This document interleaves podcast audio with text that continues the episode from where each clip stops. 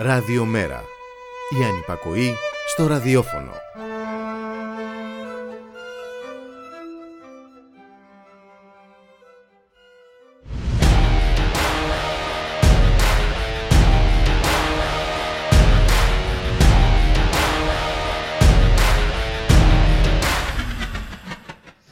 Πέταξε το πουλί, πάει στη στεριά την αντικρινή και βάζει μια φωτιά ξαφνική εκεί που τα ξερόχορτα μπορούν να περιμένουν τον ανάδοχο εργολάβο να τα καθαρίσει μέχρι τέλος Ιουνίου με τη σύμφωνη γνώμη της πολιτικής προστασίας.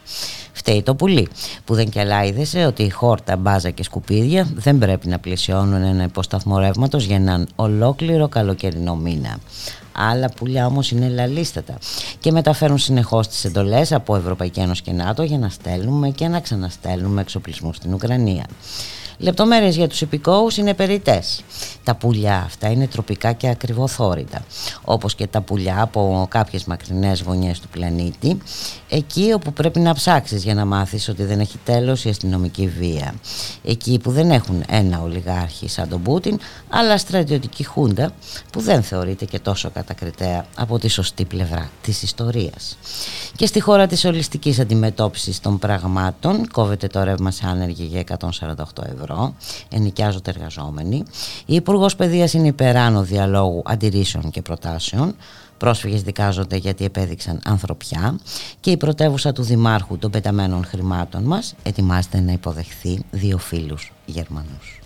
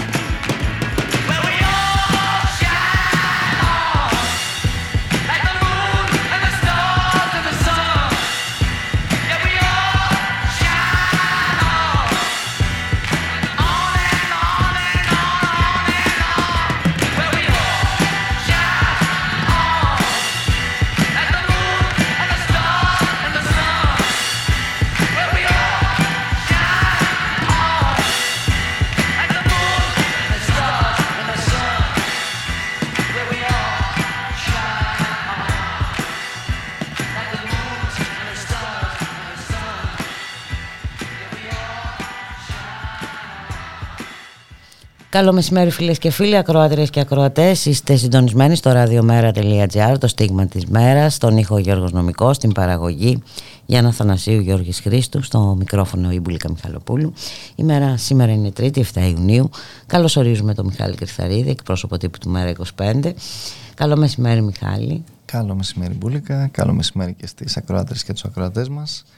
Να αρχίσουμε με την ολιστική αντιμετώπιση των πραγμάτων. Πόσο ολιστική. Από ολιστική έως ολιστηρή θα έλεγα. Ε, λοιπόν, είχαμε δηλώσεις του Κυριάκου Μητσοτάκη σήμερα, έτσι, με αφορμή ένα συνέδριο, συνέδριο ε, που διοργανώνει το πρώτο θέμα και το ιατρικό site ε, υγειαμου.gr. Δεν θα σχολιάσω γενικά αυτό το, καταρχάς το συνέδριο που διοργανώνεται από το πρώτο θέμα για την υγεία και το οποίο νομοποιείται όχι μόνο από τον Κυριακό Μητσοτάκη και θα μιλήσει και ο Αλέξης Τσίπρας στη συνέχεια. Ε, διότι εντάξει, νομίζω ότι το πρώτο θέμα, σαν μέσο ενημέρωσης μέσα στην, και μέσα στην πανδημία, ε, έπαιξε και αυτό. Και έξω από την πανδημία και, μέσα την πανδημία και πριν την πανδημία και μετά. Έπαιξε και αυτό ναι. το, το, το, ρόλο. Από εκεί έπειτα οι, οι δηλώσεις που λες όμως έχουν την αξία τους πράγματι, διότι μας προειδεάζουν για το μετά την. Εν πάση περιπτώσει, ας υποθέσουμε ότι είμαστε μετά την πανδημία. Ε, και αναφέρεσαι βέβαια φαντάζομαι στην, ε, στην, στην κατήσχηση της ιδιωτικής πρωτοβουλίας σε, σε όλα τα μέτωπα. Έτσι, όπου νομίζω ότι μας είπε ο Πρωθυπουργός ότι το ΕΣΥ θα πρέπει να λειτουργεί ουσιαστικά με ιδιωτικο-οικονομικούς ε, όρους, διότι τα μαθήματα που πήρε ο κύριος Μητσοτάκης από ήταν την αυτά πανδημία, ακριβώς. Ήταν αυτά. Ήταν ότι είδε έναν ιδιωτικό τομέα υγείας ο οποίος... Βοήθησε τα μάλα, μην κάνω να τίποτα. Θυμάσαι τι γινόταν με τις επιτάξεις; Που οι ίδιοι, οι ίδιοι ο υπουργός ε, ο Υγείας, ο κύριος Κικίλιας, ο κύριος Πλεύρης μετά που ε, παρακαλάγανε τους ιατρικούς συλλόγους που στέλναν τα φύλλα πορεία που δεν ανταποκρινόταν κανείς. Και παράλληλα, βέβαια, με τις ιδιωτικές κλινικές που είχαν φροντίσει αφού πρώτα είχαν περάσει ε, τον, τον τριπλασιασμό των αποζημιώσεών τους να τις αφήσουν πλήρως COVID-free, να μην στέλνουν εκεί περιστατικά COVID ε, τη στιγμή που οι γιατροί ακριβώς στα δημόσια νοσοκομεία δίναν μια ε, τεράστια και άνηση μάχη χωρίς ε, την απαιτούμενη στήριξη. Α, αυτό είναι το ιδιωτικό τομέα υγείας είδε ο κύριος Μητσοτάκης ως εξαιρετικά βοηθητικό. Και αν δεν κάνω λάθος υπάρχουν ακόμα εκτός συστήματος η ανεμβολία στη υγειονομική. Ναι, Ούτως, και χωρίς να παίρνουν φράκα. Ε, ναι, άλλο ναι. ένα, ε, γιατί πρόκειται περί σκανδάλου τώρα. Εντάξει, είναι και μιλάμε και για περίπου 7.000, νομίζω, αν δεν ξέρω αν παραμένει ο ίδιος αριθμός. Και εδώ που το σκάνδαλο επιτείνεται από ποια άποψη κιόλας. Ότι αυτή τη στιγμή έχουμε πετάξει τις μάσκες, έχουμε καταργήσει τα πιστοποιητικά. Όλα έχουν ε, υποτίθεται μπει σε ρυθμούς ε, τουριστικούς, ε, καλοκαιρινούς και το καθεξής. Τη στιγμή που, όπως λες, υπάρχει μία περίπτωση και μία κατηγορία η οποία παραμένει με τα πιστοποιητικά, με όλη αυτή την ε, εκδικητική κατ' ουσίαν και τιμωρητική προσπάθεια από την κυβέρνηση. Μια προσπάθεια ε, που. Ναι, ευκαιρία και όλες να, ξε... να και αυτό, ξεφορτωθεί. Και αυτό που λες, αλλά και εκτός αυτού να, να ξεφορτωθεί και τις ευθύνες της, δείχνοντας ως συνήθως κάποιους άλλους ως υπέτειους ε, για τις τραγικές συνέπειες αυτές, οι οποίες έτσι δεν πρέπει να ξεχνάμε ότι φτάσαμε σε ένα σημείο. 5.000 όπου, νεκρούς. όπου κατ' ουσίαν μπουλίκα ακριβώς ε, η, κατάσταση σε, σε πραγματικούς αριθμούς ήταν εξαιρετικά τραγική. Και το, το, το, το, αποτέλεσμα της διαχείρισης της πανδημίας όσο και αν προσπάθησε και σε μεγάλο βαθμό το πέτυχε χάρη στις λίστες των μέσων που ελέγχει η κυβέρνηση ε, να μην περάσει δηλαδή αυτό το, το αφήγημα αλλά πραγματικά ο, ο απολογισμός είναι τραγικός. Και βέβαια δεν έχουμε ε, τελειώσει από όλη αυτή την ιστορία και δεν θα τελειώσουμε γενικά από όλες αυτές τις ιστορίες όσο βλέπουμε ότι ε, κάποιοι επιμένουν σε αυτές τις, ε, τις λογικές της αποψήλωσης της περαιτέρω του ε, δημοσίου συστήματος υγείας κάτι που βέβαια επίσης έχει διαχρονικές ευθύνες διότι εδώ θυμόμαστε πολύ καλά τι έχει συμβεί σε όλη τη μνημονιακή διαδικασία και πριν δηλαδή ακόμα από την πανδημία το πώς όλες οι δημόσιες δομές υγείας αποψηλώθηκαν αν δεν έκλεισαν κιόλας διότι είχαμε φτάσει μέχρι και σε αυτό το σημείο αν θυμάσαι καλά επί πολύ σκληρών. Δεν έκλεισαν, δεν ξανά άνοιξαν. Ναι, ακριβώς. Ε, ε, αναφέρουμε στο Λιμωδόν. Στο Λιμωδόν στη Θεσσαλονίκη, αλλά βέβαια και, και, και σε άλλες περιπτώσεις τέτοιες, όπου τότε κάποιοι πανηγύριζαν και λέγανε ότι δεν θέλουν να τους ε, κλέψει τη δόξα η Τρόικα. Αυτό έχει συμβεί στη, και στη δημόσια υγεία δυστυχώς ε, στη χώρα μας και θα έχει και ένα ενδιαφέρον να δούμε και τώρα που ας πούμε, εν πάση περιπτώσει, έχουν ηρεμήσει κάπως τα πράγματα με τα κρούσματα και με όλη αυτή την κατάσταση. Να δούμε και τώρα σε ποια κατάσταση βρίσκεται ακριβώς το ΕΣΥ. Και αναφέρομαι βέβαια στον αριθμό των γιατρών που παραμένουν και υπάρχουν, στον αριθμό των το μεθ που υποτίθεται ότι δημιουργήθηκαν και σε όλα αυτά τα, τα στοιχεία τα οποία πολλές φορές παραποιήθηκαν και μέσα στην πανδημία βέβαια από την ε, πλευρά της κυβέρνησης για να παρουσιάσει ένα παραμυθένιο αφήγημα αλλά σε κάθε περίπτωση είναι κάτι το οποίο είναι χρήσιμο και για την επόμενη μέρα και στο βαθμό που εμείς τουλάχιστον θέλουμε να υπάρχει πρωτοβάθμια περίθαλψη διότι και αυτό είναι ένα ζήτημα το οποίο βέβαια ε, διαφεύγει κάθε έτσι, ουσιαστικής ε, συζήτησης διότι εδώ το μόνο το οποίο ακούμε είναι μια προώθηση της ιδέας των ΣΔΙΤ και στο ΕΣΥ. Δεν είπε μόνο αυτά όμως ο Πρωθυπουργός. είπε εντάξει κατανοεί τις δυσκολίες της ε, κοινωνίας, είπε θα υπάρξει στήριξη έτσι γενικώς, αλλά πρέπει είπε να κρατηθούν και εφεδρείες.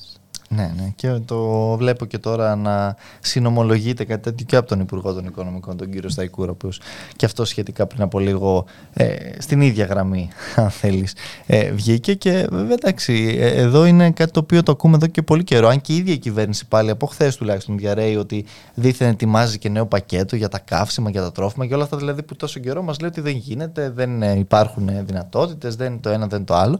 Και βέβαια παράλληλα πρέπει να ξεχνάμε ότι ουσιαστικά δεν έχει αλλάξει τίποτα. Οι λογαριασμοί που έρχονταν έρχονται. Δεν έχει, δηλαδή ακόμα και αυτά τα οποία υποτίθεται θα δρομολογούσε για το έμεσο πλαφόν, όχι για το πλαφόν ακριβώς, για την έμεση κατάργηση της ρήτρας αναπροσαρμογής και όχι ακριβώς, εν πάση περιπτώσει, για την κατάργηση αυτής της εσχροκέρδειας που υπάρχει μέσα από το χρηματιστήριο ε, της ενέργειας και όλα τα συνεπακόλουθά τους, δεν έχουν ε, κατ' ουσίαν ε, φανεί και δρομολογηθεί στην πράξη. Απλώς το ακούμε. Όπως βέβαια και η περιβόητη φορολόγηση των υπερκερδών που και αυτή ε, έχει ναι, παραπεμφθεί. Μέχρι να φτάσει εκείνη η ώρα δεν θα, θα υπάρχουν και υπερκέρδη. Όχι, θα φτάσει στο, θα, θα πρέπει να, να καλύψουμε και τις ζημίες, νομίζω. Δεν θα είναι απλά το επίπεδο των υπερκερδών. Άρα, ε, ε, εντάξει, εδώ ε, τα ακούμε όλα αυτά από, την, από τον ε, Πρωθυπουργό, αλλά ξέρεις, είναι αυτή η, η, η διαρκής παράλληλη πραγματικότητα και εικόνα που παρουσιάζουν σε όλα βέβαια τα επίπεδα που συνεχίζει ε, και σε αυτό. Εδώ μπουλικα πολύ χαρακτηριστικό είναι και αυτό το οποίο βγήκε χθες ο κυβερνητικός εκπρόσωπος, ο κ. Οικονόμου, και δήλωσε ότι ε, οι πυρκαγιές αυτές οι πρώτες, οι οποίες είχαμε το, το Σαββατοκύριακο, ότι επιβεβαιώνουν την καλύτερη προετοιμασία που έχει το, το, είπε, το κράτος. Και ο, το είπε, το και, ο, ο, κύριος Μητσοτάκης κύριος Μητσοτάκης, Α, πολύ ωραία. ότι αντιμετωπίστηκε πολύ καλύτερα από άλλες φωτιές. Ναι. Αναφέρεται μάλλον στον, ε, στον πυροσβέστη με το ποτιστήρι που έριχνε νερό. Είναι αυτό το πολύ καλύτερα, δηλαδή ότι φτάνουμε μέσα στην πρωτεύουσα της, ε, της χώρας ε, στις πρώτες πυρκαγιές που, που εμφανίζονται να καίγονται σπίτια και περιουσίες και εμείς να λέμε ότι είναι μια τεράστια επιτυχία όλο αυτό το επιτελικού κράτους. Και να ρίχνουμε τις ευθύνες σε ένα πουλί. Ναι, το είδαμε και αυτό από τη ΔΔΕ τώρα. Α, το, ναι, το ΔΔΕ. Ναι, ναι, ναι, Και απλά να επισημάνουμε έτσι ότι την, τον καθαρισμό εκεί είχε αναλάβει εργολάβος, ως γνωστό. Ναι, ναι. Δεν είναι η πρώτη φορά, ε, αν θυμάσαι... Ο στις... οποίος είχε το ελεύθερο να καθαρίσει το χώρο μέχρι το τέλος Ιουνίου. Ναι. Αν θυμάσαι, ε, Όποτε είχε την ευχαίρεια... Ναι. Και, και, και πρόπερση, όταν είχαμε χιόνια τότε, όχι φωτιές, ε, και είχε μείνει η βόρεια Αθήνα για ένα μεγάλο διάστημα χωρίς ρεύμα, ήταν ένας εργολάβος που είχε δώσει πάλι ο ΔΔΕ να να κάνει να κόβει τα, τα κλαδιά. Νομίζω τότε κάτι τέτοιο έπρεπε να συμβεί, το οποίο δεν συνέβη ποτέ. Αλλά εκεί πάλι έρχεται. Αυτή... Έκανε κρύο, πού να πάει ο Έκανε, έκανε κρύο. Α, α, αυτή η λογική τη. Έκανε ζέστη τώρα, πού να πάει; Της ιδιωτικομανίας που λέγαμε και πριν όσον αφορά το ΕΣΥ, ο ΔΔΕ και ο ΑΔΜΙΕ ξεπουλήθηκαν νομίζω και όχι δεν νομίζω και πριν από τη σημερινή κυβέρνηση και επί ημερών των προηγούμενων κυβερνήσεων στη λογική ακριβώς ότι οι ιδιώτες θα συντηρήσουν το δίκτυο καλύτερα, θα τα κάνουν όλα πιο, ε, πιο σωστά και βλέπουμε πάλι και εκεί τα αποτελέσματα τη στιγμή που εμείς βέβαια πληρώνουμε για όλη αυτή τη συντήρηση ε, του δικτύου όχι για να πηγαίνει ένα πουλί όπως μας λένε και να, να σπέρνει όλη αυτή την, ε, την, την, την τραγωδία διότι εντάξει πραγματικά έχουμε φτάσει σε ένα σημείο όπου έχουμε ξεπεράσει κάθε όριο ακόμα και στον τρόπο με τον οποίο δικαιολογούμε τα, τα δικαιολόγητα κάθε φορά. Και χθες συνέβη και κάτι ακόμα. Έτσι, αναφέρομαι στην ε, φωτιά σε εργοστάσιο πλαστικών στον Ασπρόπυργο. Η πολιτική προστασία στείλε μήνυμα να παραμείνουν οι κάτοικοι και εργαζόμενοι σε κλειστούς χώρους και επιχειρήσεις. Τη στιγμή που επίσης μπουλικα να πούμε ότι τα, τα, τα, τα συμβάντα αυτά σε, σε χώρους πλέον τέτοιους βιομηχανικούς είναι πολύ συχνά. είναι πάρα πολύ συχνά. Δηλαδή, Κάποιο λάκκο έχει φάβα. είναι, είναι σαφές ότι δεν, δεν τηρούνται τα μέτρα προστασίας τα οποία προβλέπει και η ίδια εργατική νομοθεσία αλλά και γενικότερα. Όπως πολλές, πολύ συχνές είναι και οι πυρκαγιές, εργοστάσια ανακύκλωσης. Ναι, εκεί βέβαια μάλλον υπάρχουν και άλλα. Και Εντάξει, υπάρχει βέβαια και, και υπάρχουν και έφλεκτα υλικά πράγματα εκεί γιατί αναδύονται και τα λοιπά. Εντάξει, ναι, με αυτή τη λογική το καλοκαίρι όχι, έχει ψηλές τη... θερμοκρασίες, το χειμώνα ναι, ναι, όχι, με αυτή τη λογική ε, βροχές. Υπάρχουν, υπάρχουν συγκεκριμένοι όροι που πρέπει να ε, ναι, τηρούνται. Ακριβώς το αυτό. θέμα είναι ότι κάποιοι ε, διαρκώς ε, και με την ανοχή κάποιων άλλων βέβαια φροντίζουν να μην τους στηρούν. Ε, αυτό είναι αυτό το οποίο βλέπουμε σε όλες αυτές τις ε, περιπτώσεις. Να, να μείνουμε λίγο στο ρεύμα γιατί ο Κυριάκος Μητσοτάκης αρκέστηκε να πει ότι από τον Ιουλίο θα έχουμε νέο σύστημα τιμολόγησης ε, ρεύματος και οι λογαριασμοί θα είναι όπως είπε πολύ πιο προβλέψιμοι και προσιτοί. Πώς θα γίνει αυτό δεν μας εξήγησε. Ναι. Εν μεταξύ πρόσφατα είχαμε μια απόφαση ε, δικαστική ε, για να μην κόβεται το ρεύμα σε... στους πολύ φτωχούς. Στους πολύ φτωχούς. Ναι, ναι. Ε, είναι, δεν θεωρείται πολύ φτωχή μια ανεργή. Γιατί έχουμε διακοπή ρεύματος. Σε άνεργη είστε στα Γιάννενα για 148 ευρώ. Ε, όπως καταγγέλει το εργατικό κέντρο της περιοχής. Ναι, είναι, κοίταξε Μπουλίκα, είναι πραγματικά τραγική αυτή η κατάσταση. Εμείς είχαμε φέρει και μια σχετική τροπολογία που ζητούσε ακριβώς αυτό το μορατόριο να, να, μην, να μην γίνονται διακοπές όχι μόνο στους πολύ φτωχούς, στα ευάλωτα νοικοκυριά, αλλά όχι στα, στα επίπεδα που εν πάση περιπτώσει το, ε, η, η προσωρινή διαταγή αυτή έκρινε από το, από το δικαστήριο, αλλά ε, σε κάθε περίπτωση εδώ το πρόβλημα είναι πραγματικά πάρα πολύ σοβαρό, διότι ακόμα και αν λάβουμε υπόψη μας στα σοβαρά ε, ότι τα όσα λέει ο Πρωθυπουργός θα είναι αλήθεια και θα αλλάξουν ε, μετά τον Ιούλιο τα δεδομένα και το πώς θα τιμολογούνται και ούτω καθεξής. Εδώ έχουμε ακόμα αρχές Ιουνίου. Οι λογαριασμοί ξαναέρχονται τώρα και είναι πάλι με τις ίδιες. Ε, ε, στο, στο, ίδιο, αν θέλεις, ε, μέγεθος με τους προηγούμενους λογαριασμούς που βλέπαμε, όπου οι εκπτώσεις αυτές οι περιβόητες, τις οποίες κάνει η δίθεν η κυβέρνηση, ενισχύοντας κατ' ουσίαν την ασχροκέρδεια, είναι πολύ λιγότερες από το πολλαπλάσιο του, του ποσού που καλούνται να πληρώσουν τα, τα νοικοκυριά και επιχειρήσεις. Νοικοκυριά και επιχειρήσεις που πολλές φορές μπορεί να τα βγάζουν πέρα μπουλικα και με μια σύνταξη που να έχει περικοπεί μια και δύο και τρεις φορές μέσα από τη, από τη μνημονιακή διαδικασία, με μισθούς επίσης να μην τους σχολιάσουμε ε, καλύτερα. Οπότε εντάξει, πραγματικά είναι πολύ υπαρκτά όλα αυτά τα, τα ζητήματα και παράλληλα βέβαια κάθε μέρα έχουν να αντιμετωπίσουν ένα πρατήριο καυσίμων που αλλάζει διαρκώς τις τιμές τους και ένα σούπερ μάρκετ που και αυτό γίνεται ε, όλο και πιο αβίωτο.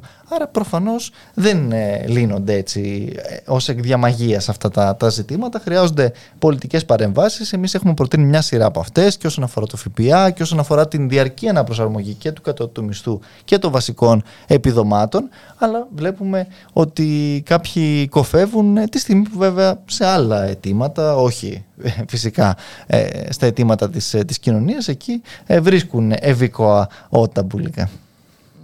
Πάμε να τα πούμε όμως μετά το μουσικό διάλειμμα.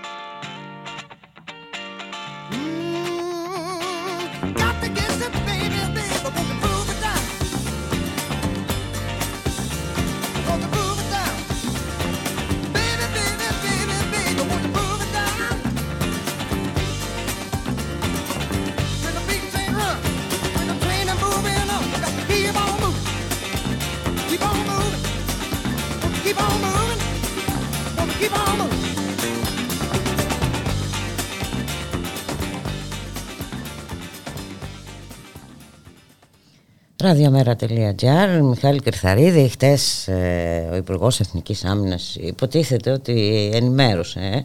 επί της ουσίας δεν ενημέρωσε για το τι έχουμε στείλει τελικά ε, στην Ουκρανία δεν απάντησε καν και σε σχετικές καταγγελίες ο Ριζοσπάστη είχε, είχε συγκεκριμένο συγκεκριμένες καταγγελίες αναλυτικά κιόλας για, για το τι έχει σταλεί αλλά δεν, όχι απλώς δεν απάντησε, ζήτησε και τα ρέστα ουσιαστικά. Είπε ότι δεν, δεν χρειάζεται να.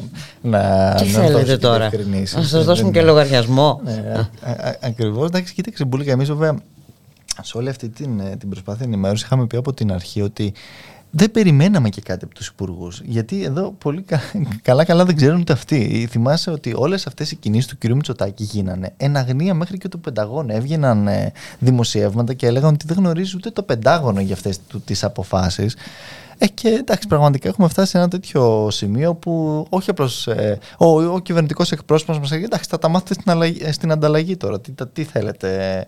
Ε, τέτοια είναι η κατάσταση. Δυστυχώς, τη στιγμή που βέβαια όλα αυτά επιτείνουν αυτή την, ε, την εμπλοκή μας σε αυτό τον, ε, ε, την εξαιρετικά επικίνδυνη και όλες εμπλοκή μας σε αυτόν τον, ε, τον πόλεμο και σε αυτό το πλαίσιο να σου πω κιόλας ότι ε, μετά την διακήρυξη εμείς της, της Αθήνας που είχαμε κάνει στις 13 του Μάη ε, βγήκε τώρα και ένα μανιφέστο που έχει να κάνει και με το πανευρωπαϊκό μας αν θες κομμάτι, με το κομμάτι του, του DM ε, για, ακριβώς για, για να υπάρξει μια αδέσμευτη Ευρώπη στον πυρήνα αυτού του νέου ε, διεθνούς έτσι, κινήματος των, των αδεσμεύτων η οποία για μας δεν, δεν μπορεί να είναι μια Ευρώπη πάγεται και φέρεται πίσω από το ΝΑΤΟ, τις Ηνωμένες Πολιτείες κτλ. Που έχουμε δει βέβαια ότι εκεί, ξέρεις, τις Ηνωμένες Πολιτείες τις, τις συμφέρουν φαίνεται εξαιρετικά αυτές οι πολεμικές διεργασίες όπως έχουμε δει και γι' αυτό το λόγο ε, επιμένουν και όλα στην μακροημέρευση αυτού του, του πολέμου. Εμείς όμως είμαστε ε, ε, μαζί με τον Ουκρανικό λαό τα, τα, δεύτερα θύματα ουσιαστικά αυτής της ε, όλης ε, εμπόλεμης ας πούμε σύραξης διότι βιώνουμε στο πετσί μας τις συνέπειες αυτού του πολέμου. Και εντάξει εκεί Έχουμε βέβαια και διάφορες δηλώσεις που και αυτές είναι επίσης εξαιρετικά εξοργιστικές, να σου πω. Διότι έλεγε χθες ο κύριος Χινάς, ας πούμε, για τους Ουκρανούς πρόσφυγες, ότι είναι εξαιρετικά χρήσιμοι για την ήπειρό μας και την αναζωογονήσουν και το καθεξής. Και, και του έκανε κριτική εκεί δημοσιογράφος, ο οποίος του έλεγε Ναι, αλλά σας κατηγορούν ότι κάνετε διακρίσεις ανάμεσα στους πρόσφυγες. Και λέει Όχι, όχι, εμείς ε, δεν κάνουμε τέτοιου τύπου διακρίσεις, αλίμονο. Ενώ στην ίδια τοποθέτηση και δήλωσή του έλεγε ότι το πλαίσιο το οποίο έχουν φτιάξει για τους Ουκρανούς πρόσφυγες είναι εξαιρετικά πιο ευέλικτο ευέλικτο από το κλασικό πλαίσιο του ασύλου, που καλώς το κάνανε, δεν διαφωνεί κανένας αυτό. Αλλά γιατί να αντιμετωπίζονται οι υπόλοιποι έτσι, άνθρωποι, όπως είπες και εσύ για το Σουδάν σήμερα, έχουμε πει πολλές φορές για την Ιεμένη και αλλού, με αυτόν τον τρόπο και να, να υπάρχουν αυτά τα, τα μέτρα και τα σταθμά. Να συγχαίρουμε δηλαδή από τη μια. Και να συνεχίζονται οι παναπρόθεση. Ακριβώ. Να μην το, το ελληνικό λιμενικό για αυτά τα έσχη μαζί με τη Frontex βέβαια, τα οποία συμβαίνουν στο, στο Αιγαίο.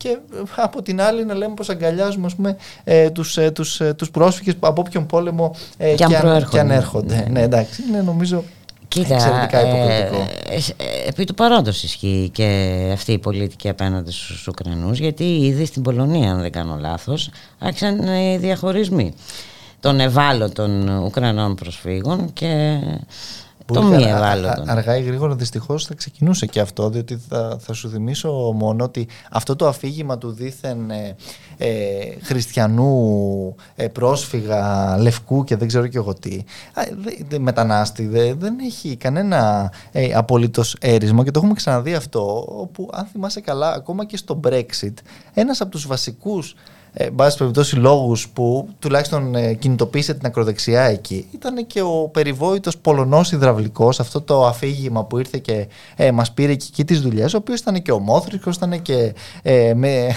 με το ίδιο χρώμα κτλ. Άρα δεν, ξέρουμε πολύ καλά ότι είναι και ε, ε, εξαιρετικά ταξικά όλα αυτά τα ζητήματα και ξέρουμε και πολύ καλά πόσο υποκριτική είναι αυτή η δίθεν αλληλεγγύη. Γι' αυτό εμείς επιμένουμε και στο νέο κίνημα δεσμεύτων για να, να, σταματήσουν αυτή, αυτή η λογική έτσι, της αναπαραγωγής των πολέμων και των πολεμικών μηχανών όταν μπορεί τα προτάγματα αυτή τη στιγμή δεν είναι τα πυρηνικά όπλα δεν θα έπρεπε να τα συζητάμε καν εν 2022 αντί να συζητάμε για αυτά τα οποία όντως καίνε τον πλανήτη μας με την τεράστια έτσι, κλιματική όντως κρίση και κατάρρευση που υπάρχει, όλα αυτά τα ζητήματα τα οποία δημιουργούν και μεταναστευτικές ακόμα ροές και θα δημιουργήσουν. Τώρα βλέπουμε ότι είμαστε μπροστά σε μια επισητιστική κρίση. Έχουμε να αντιμετωπίσουμε μια σειρά από τέτοια θέματα. Σήμερα είχαμε και ένα διπλωματικό επεισόδιο στο Συμβουλίο Ασφαλείας του ΟΗΕ. Ναι. Αποχώρησε ο Ρώσος πρεσβευτής γιατί ενολί του υπέριψαν την ευθύνη της επισητιστικής ε, κρίση. Και, και ο Πρωθυπουργός εδώ μας λέει ότι είμαστε έτοιμοι να συνεργαστούμε με την Τουρκία για την επιστημιστική κρίση. Έτσι. Δηλαδή, για, για, για, να έχουμε όλο το εύρος αυτής της ε, ε, διγλωσίας, εν πάση περιπτώσει, που βλέπουμε σε όλα αυτά τα, ε, τα θέματα και τα μέτωπα. Εντάξει, είναι, είναι πραγματικά... Γίνονται πράγματα και θάματα. Ε, δηλαδή, δεν ξέρω σε ποια λογική υπακούει η απαγόρευση από Βουλγαρία, Μαυροβούνιο και Βόρεια Μακεδονία τη διέλευση του αεροσκάφου που θα μετέφερε τον ε, Ρώσο Υπουργό Εξωτερικών στη Σερβία. Ναι.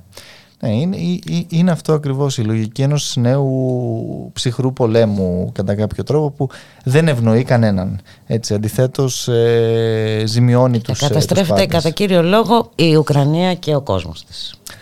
Ακριβώς ε, και με όλα όσα βλέπουμε και συνεχίζουμε να βλέπουμε και, και εκεί αλλά ξαναλέω και παράλληλα με τεράστιες επιπτώσεις από όλα αυτά κυρίως για την Ευρώπη, κυρίως για τους ευρωπαϊκούς λαούς κιόλας, όχι για την Ευρώπη γιατί ξέρουμε πολύ καλά ποιος είναι ναι, αυτός που θα, θα υπομειστεί. Οι Έλληνες εφοπλιστές όπως ξέρετε μια χαρά συνεχίζουν να μεταφέρουν και το ρωσικό πετρέλαιο και δεν τρέχει και, και τίποτα. Έτσι. Και επειδή θέλω να επανέλθω στο προσφυγικό, ε, επειδή είναι πάρα πολύ κρίσιμο το Και σήμερα θέμα. ψηφίζεται μπουλικα και όλα ναι, στη Βουλή. Ε, ψηφίζεται το νομοσχέδιο ναι. του Υπουργείου Μετανάστευσης και Ασύλου. Ε, επί της ουσίας ο νέος νόμος Μηταράκη κωδικοποίησε ενιαίο κείμενο της επαχθής διατάξης που είχε φέρει η κυβέρνηση δυόμιση χρόνια πριν. Και μιας και μας έλεγε έτσι ο κύριος Χινάς, καλό θα ήταν να τον ρωτήσουν τι γίνεται στη Μανολάδα. Ναι. Όπου ε, δεν ξέρουν καν πόσοι είναι αυτοί οι άνθρωποι που δουλεύουν εκεί. Δεν, ε, χωρίς χαρτιά. Είναι αναγκασμένοι να, να κοιμούνται κάτω από νάιλον σε τέτοιες ε, θερμοκρασίες Θυμόμαστε πολύ καλά και, και τα όσα τραγικά είχαν γίνει εκεί και το πώς τραγικά μεταχειρίστηκαν οι θεσμοί αυτής της χώρας στις περιπτώσεις αυτές και αναγκάστηκαν οι άνθρωποι να φτάσουν μέχρι ουσιαστικά τους ευρωπαϊκούς θεσμούς για να δικαιωθούν τότε ακόμα. Και πράγματι αυτό το οποίο λες ε, και το οποίο δεν έχει να κάνει μόνο με το καθεστώς που έχει επιβάλει ο κύριος Μηταράκης στο προσφυγικό αλλά έχει να κάνει και με αυτό που έχει επιβάλει επίσης και ο κύριος Βορύδης παράλληλα όσον αφορά την ηθαγένεια και με όλες τις αυστηροποιήσεις που έχουμε δει, οι οποίες μπουλικά ακριβώς ευνοούν την διατήρηση τέτοιων περιπτώσεων ανασφάλιστης εργασίας, μαύρης εργασίας, εκμετάλλευσης δηλαδή κατ' ουσίαν, διότι αυτοί οι άνθρωποι εκβιάζονται με αυτούς τους τους τρόπους και τους όρους για να μπορούν ε, ακριβώς κάποιοι παράλληλα να ε, υπερκερδένουν ε, μέσα από όλη αυτή την, ε, τη συνθήκη, την τραγική. Χθες είχαμε δύο πολύ ενδιαφέρουσες συνομιλίες με τους προέδρου ε, των εργατικών κέντρων Πάτρας και Αμαλιάδας. Πραγματικά ε, περιέγραψα μια ε, φρικτή ε, κατάσταση για τους ανθρώπους που αναγκάζονται να δουλεύουν ε, εκεί. Είναι και είναι βέβαια, δεν πρέπει να ξεχνάμε ότι κατ' ουσίαν μιλάμε σε, σε, μεγάλο βαθμό για την σύγχρονη εργατική τάξη της χώρας, της Ευρώπης. Έτσι είναι οι άνθρωποι που αυτή τη στιγμή καλούνται να κάνουν μια σειρά από εξαιρετικά ε, δύσκολες ε, δουλειές τις οποίες έχουν επομιστεί με, τους, με τις συνθήκες με τις οποίες τις κάνουν με, με τα εισοδήματα επίσης τα οποία ε, τους, ε, τους Χωρίς χαρτιά, χωρίς περίθαλψη. Δεν είναι καν εμβολιασμένοι. Και όχι μόνο για τον COVID αλλά και για άλλες ασθένειες. Ναι, ναι είναι, είναι πραγματικά εξαιρετικά τραγικές αυτές τις συνθήκες και το ακόμα πιο τραγικό έτσι είναι ότι όχι απλώς δεν γίνεται καμία προσπάθεια σε αυτή την, ε, την κατεύθυνση κατά πολέμηση όλων αυτών, αλλά το αντίθετο, ότι αυτές οι, οι συνθήκες ε, νομιμοποιούνται κιόλας με τον ένα με τον άλλο τρόπο για να διονίζονται. Παράλληλα με την, ε, με την υποκρισία και τη διγλωσία τόσο των ελληνικών κυβερνήσεων όσο βέβαια ε, και των, ε, της ηγεσίας της Ευρωπαϊκής Ένωσης. Αυτά τα ωραία για σήμερα. Μιχάλη Κρυθαρίτη. Σε ευχαριστούμε πάρα πολύ για την uh, συνομιλία. Και εγώ σας ευχαριστώ. Καλή συνέχεια, καλό απόγευμα και θα τα ξαναπούμε αύριο γύρω και στη μία. Στην ώρα μας.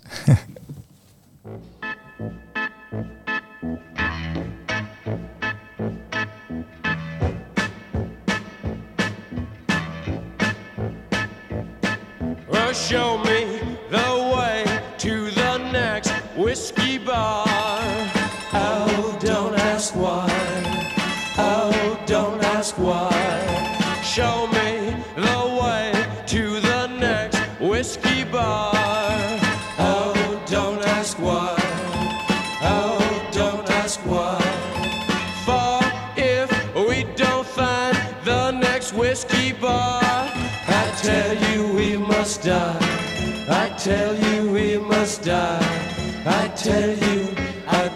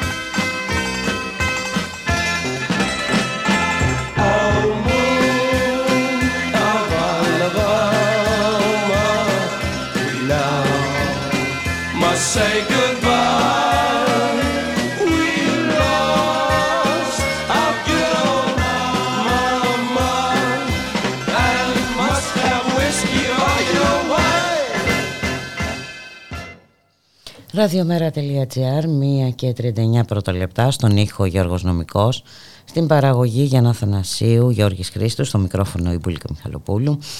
Μια υπουργός ε, παιδείας ε, του όχι σε όλα δεν ακούει κανέναν όποιος και αν είναι αυτός απέναντί της οι φοιτητές, οι καθηγητές οι διοικητικοί υπάλληλοι τώρα έχει να αντιμετωπίσει και τους Βρυτάνης και απέναντι σε αυτούς ωστόσο εμφανίζεται ανυποχώρητη σε ό,τι αφορά το νόμο πλαίσιο και ειδικότερα ε, σχετικά με την εκλογή των οργάνων διοίκησης. Να καλωσορίσουμε την κυρία Αλεξάνδρα Κορονέου, καθηγήτρια κοινωνιολογίας, πρώην κοσμήτωρα της Σχολής Κοινωνικών Επιστημών στο Πάντιο Πανεπιστήμιο. Καλό σας μεσημέρι, κυρία Κορονέου. Καλό μεσημέρι, ευχαριστώ πολύ για την πρόσκληση. Εμείς ε, ευχαριστούμε, αλλά πραγματικά με, ε, με, πολύ ωραία. με εκπλήσει. Δεν υπάρχει άνθρωπος που να θέλει έστω καν να έρθει σε διάλογο η κυρία Κεραμέως αλλά ακόμα και να έρθει σε διάλογο ε, φαίνεται ότι ε, εκ των προτέρων έχει πάρει τις αποφάσεις της. Δηλαδή, ε, είναι, είναι φανερό. Νομίζω ότι ε, και η Σύνοδος των Βρυτάνεων αλλά και όλα τα, τα διάφορα όργανα τα οποία υπάρχουν, οι σύλλογοι των μελών ΔΕΠ, ε, η ίδια η ΠΟΣΔΕΠ, η Ομοσπονδία μας, ε, οι σύλλογοι των ΔΥΠ και των άλλων, των μεταπτυχιακών φοιτητών, των μεταδιδακτόρων κτλ. Έχουμε ζητήσει τουλάχιστον μία παράταση έτσι ώστε να υπάρξει μια διαβούλευση. Αυτό που λέμε διαβούλευση και είναι πολύ τη μόδα τελευταία, ναι, ναι. αλλά που δεν είναι διαβούλευση στην ουσία.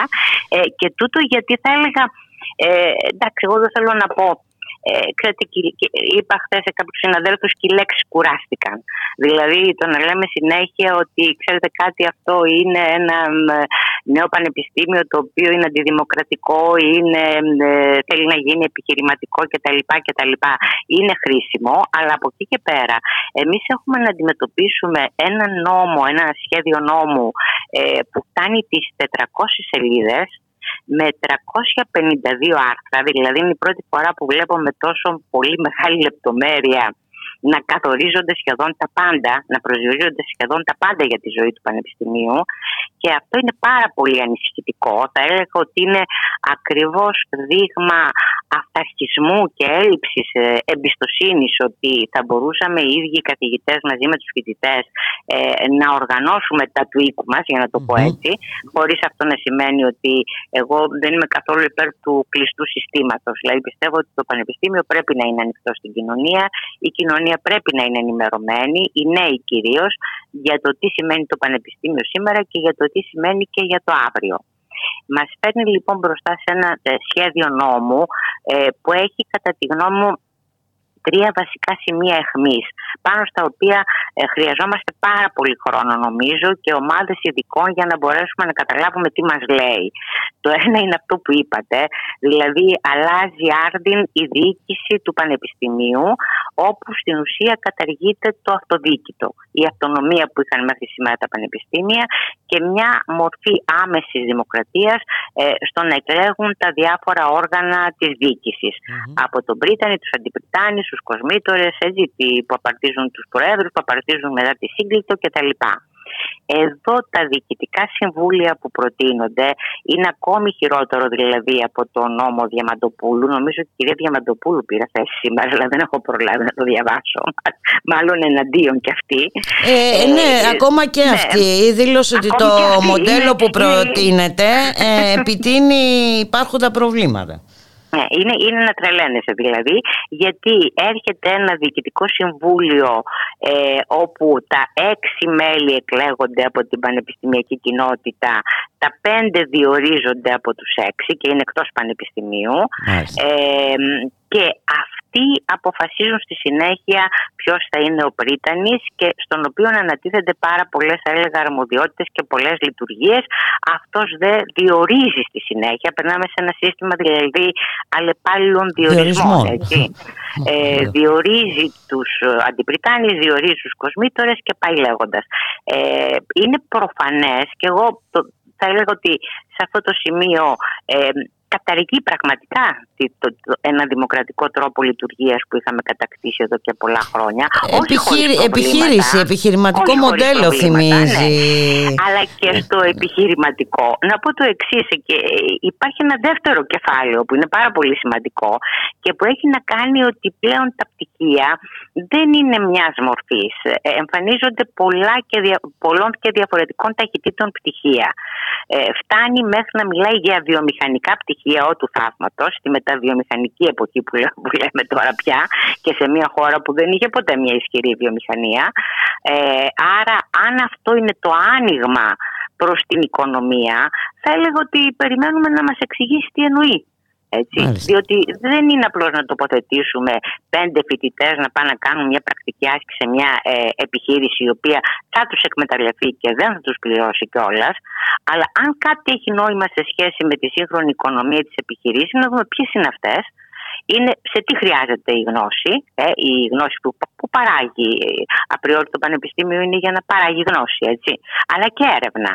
Βέβαια. Άρα επομένως ε, θα πρέπει να προσδιοριστούν πάρα πολλά πράγματα όπως επίσης και το, το επόμενο που ήθελα να πω είναι το πώς εξελίσσονται τα νεότερα μέλη ε, του διδακτικού προσωπικού. Έχω την εντύπωση ότι με όλα αυτά τα μικρά τυράκια εντός εισαγωγικών που δίνει στις ανώτερες βαθμίδες στο μανταρινάτο που συνηθίζω να λέω εγώ με έναν τρόπο ε, οι, οι υπόλοιποι που έρχονται από πίσω ε, θα πρέπει να φτάσουν 40 για να μην πω και 50 ετών για να καταφέρουν να έχουν μια θέση στο πανεπιστήμιο. Μάλιστα. Και σε λίγα χρόνια να ταξιοδοτούνται. Δηλαδή, ε, και τέλος οι φοιτητές. Ε, εγώ δεν περίμενα να δω με τόσο πολύ μεγάλη λεπτομέρεια, τώρα έχω αρχίσει να το κοιτάζω λίγο, όλο αυτό το κεφάλαιο που αφορά τις πειθαρχικές διώξεις των φοιτητών. Ε, είναι, είναι απίστευτο, διότι κάθε πανεπιστήμιο αλλά και κάθε τμήμα ακόμη και τα λοιπά έχουμε εσωτερικούς κανονισμούς. Αυτά ήταν πράγματα που τα διευθετούσαμε μεταξύ μας. Εδώ μιλάει για ποινική δίωξη, για πειθαρχική δίωξη. Μπορεί να γίνει και ποινική σε ορισμένες περιπτώσεις, ε, ακόμη και για αυτό που λέμε η χορύπανση. Δηλαδή, αν τα παιδιά βάλουμε γάφωνα, για να το πω έτσι, ε, είτε γιατί έχουν κάποια γιορτή, ε, και ακούνε μουσική, ε, είτε γιατί γίνεται αυτό που γινόταν συνήθως με τις παρατάξεις, έχουν τις εκλογές τους, λένε τα συνθήματά τους κτλ. Πάντα έχοντας πάρει την άδεια των ε, Βρετανικών και των αρμόδιων αρχών. Σε γενικές γραμμές, ε, ε, εγώ δεν λέω ότι το Πανεπιστήμιο δεν χρειάζεται αλλαγές. Σημασία έχει σε ποια κατεύθυνση και πώς η κοινωνία παρεμβαίνει εκεί. Κανείς δεν μας έχει προσδιορίσει ποιες είναι οι ανάγκες τελικά της ελληνικής κοινωνίας ε, και επομένως τι τύπου γνώση έτσι, και τι τύπου παραγωγή γνώσης και έρευνας χρειαζόμαστε σε αυτή τη χώρα. Και επίσης και, ένα, και, ένα, και μια έγνοια για τα πιο λαϊκά θα έλεγα έτσι, και μη προνομιούχα ε, στρώματα, με τα παιδιά αυτών των λαϊκών τάξεων τα οποία πολύ φοβάμαι ότι έτσι όπως διαρθρώνονται τα πολλαπλά, ας το πω έτσι, πτυχία που δεν είναι και σίγουρο ότι εξασφαλίζουν επαγγελματικά δικαιώματα. Βλέπω τα παιδιά με βάση και το αμερικανικό σύστημα ή το αγγλοσαξονικό να πηγαίνουν σε μεταπτυχιακά που θα είναι πολύ ακριβά, ε, να αναγκάζονται να δανειστούν. Είναι κάτι που το ξέρουμε από την Αμερική και την Αγγλία, να δανειστούν από τις τράπεζες, έτσι, τα περίφημα φοιτητικά, φοιτητικά δάνεια. Ε, και μετά δουλεύουν ε, πάρα πολλά χρόνια από τη ζωή τους, αν βρουν κάποια δουλειά για, για να, να μπορέσουν να τα ξεπληρώσουν. Τις ε, τράπεζες που τους δάνεισαν χρήματα για να μπορέσουν να κάνουν τις σπουδές τους. Δηλαδή, βρισκόμαστε σε ένα καθεστώς, θα έλεγα, πολύ αυταρχικό, ε, που δεν θέλει το διάλογο, που νομίζω ότι δεν θέλει επίσης να κάτσει να σκεφτεί σοβαρά με τους καθηγητές και με τους φοιτητές. Εγώ επιμένω ότι τα νέα παιδιά έχουν πάρα πολλές ιδέες και ξέρουν καλύτερα από τον καθένα ε, τι συμβαίνει μέσα στα πανεπιστήμια. Και, εν πάση περιπτώσει, τα παιδιά και οι φοιτητές είναι οι μόνοι που δεν θα λείπουν από τα πανεπιστήμια. Και είναι και οι μόνοι στους οποίους, εγώ να σας πω για κάτι, είναι οι μόνοι στους οποίους έχω αποθέσει ελπίδες για το ότι μπορούμε να αντισταθούμε σε αυτή την κατάσταση. Γιατί κακά τα ψέματα το πανεπιστημιακό ε, προσωπικό, εντάξει, είναι και, έχει και μια κάποια ηλικία και δεν βλέπω με αυτά που γίνονται εδώ να ανανεώνεται εύκολα και δεν υπάρχει και χρηματοδότηση, δεν δίνονται θέσεις, έτσι, ε, θέσεις μελλονδέπαινο για να, έρθει, για να, έρθει, να μπει καινούριος κόσμος μέσα στο πανεπιστήμιο. Ε, δεν ξέρω πόσο είμαστε έτοιμοι ε, να αντιμετωπίσουμε και να αντισταθούμε. Θα το κάνουμε, θα το κάνουμε όχι όλοι, αλλά θα το κάνουμε όσοι μπορούμε, όσοι έχουμε άποψη, όσοι θέλουμε να είμαστε κοντά στους φοιτητές, αλλά είναι σίγουρο κατά τη γνώμη μου ότι οι φοιτητές είναι αυτοί που θα μπουν μπροστά ε, και δεν είναι και τυχαίο ότι αυτό συμπίπτει με την εγκατάσταση της πανεπιστημιακής ε, αστυνομίας. Φυσικά και δεν είναι. απειλές. Για να το κλείσω θα πω ε, είναι απειλητικά τα πάντα αυτή τη στιγμή στο πανεπιστήμιο. Έτσι. Γίνονται απειλητικά τα πάντα. Από το πώς θα συμπεριφερθείς ε, μέχρι το τι θα πεις ε, μέχρι το αν το θα βάλεις ένα μεγάφωνο ναι. για, να, ναι, ακριβώς, ε, για να ακούσεις κάτι. Πάντως είμαστε πολύ μακριά από αυτό που έλεγε ο Νίτσα για χαρούμενη γνώση, έτσι. Σε καμία περίπτωση. Αυτό όλο ε, θυμίζει ένα αποστηρωμένο αυταρχικό ε, της σιωπής ε, περιβάλλον. Ε, πραγματικά. Ακριβώς, δηλαδή είναι, είναι τρομακτικό που ακούγεται. Είναι, που είναι αντίθετο στον ορισμό του πανεπιστημίου και που πολύ φοβάμαι ότι δεν θα είναι και αποτελεσματικό. Πολύ φοβάμαι ότι δεν θα είναι και αποτελεσματικό. Αλλά νομίζω ότι και η αντιπολίτευση πρέπει. Εξαρτάται το αποτέλεσμα ε, που θέλει ναι, κάποιος. Και προφανώς το... αποτέλεσμα που ζητάει η κυβέρνηση και φυσικά η, η Υπουργός είναι αυτό ακριβώς που περιγράφεται ε, στο Απλώς νόμο. Πρέπει να το κάνουμε κεντρικό θέμα. Εγώ πιστεύω. Ε, κεντρικό θέμα ναι, αυτή τη στιγμή. Ε, γιατί η πρέπει να δεν είναι, είναι πάρεργο, έτσι. Ναι, πρέπει είναι... να είναι κεντρικό θέμα γιατί ε, μην ξεχνάμε και τι έχουμε δει μέχρι τώρα και σε ό,τι αφορά mm, το τομέα της υγείας και σε ό,τι αφορά τον τομέα της εργασίας. Λοιπόν, το, το επόμενο λοιπόν είναι αυτό εδώ. Είναι ο τομέας της ε, παιδείας. Της παιδείας που πρέπει να μας απασχολεί σοβαρά γιατί συνδέεται και με την πρωτοβάθμια και με τη δευτεροβάθμια, κυρίως με τη δευτεροβάθμια εκπαίδευση. Ε, και δεν έχουμε απαντήσει σε τίποτα από αυτά. Δηλαδή, απλώς κατεβαίνει ένας νόμος, έχει μια σειρά από διατάξεις, ξέρετε πώς είναι οι νόμοι. Ε, Εμείς πρέπει να καθίσουμε να τα διαβάσουμε όλα αυτά και να συγκροτήσουμε ομάδες. Και νομίζω ότι και τα κόμματα της αντιπολίτευσης πρέπει να πάρουν μια σαφή θέση απέναντι σε αυτό. Mm-hmm. Κατά την άποψή μου. Ναι. Ε, σαφώς ε, και να βάλουμε και ένα άλλο αυτού του νομοσχεδίου έτσι, την αποκοπή των ΑΕΗ από την κρατική χρηματοδότηση ε, και την υποκατάστασή της με έσοδα από τα δίδακτρα και προσφορά εκπαιδευτικών εντός εισαγωγικών προϊόντων.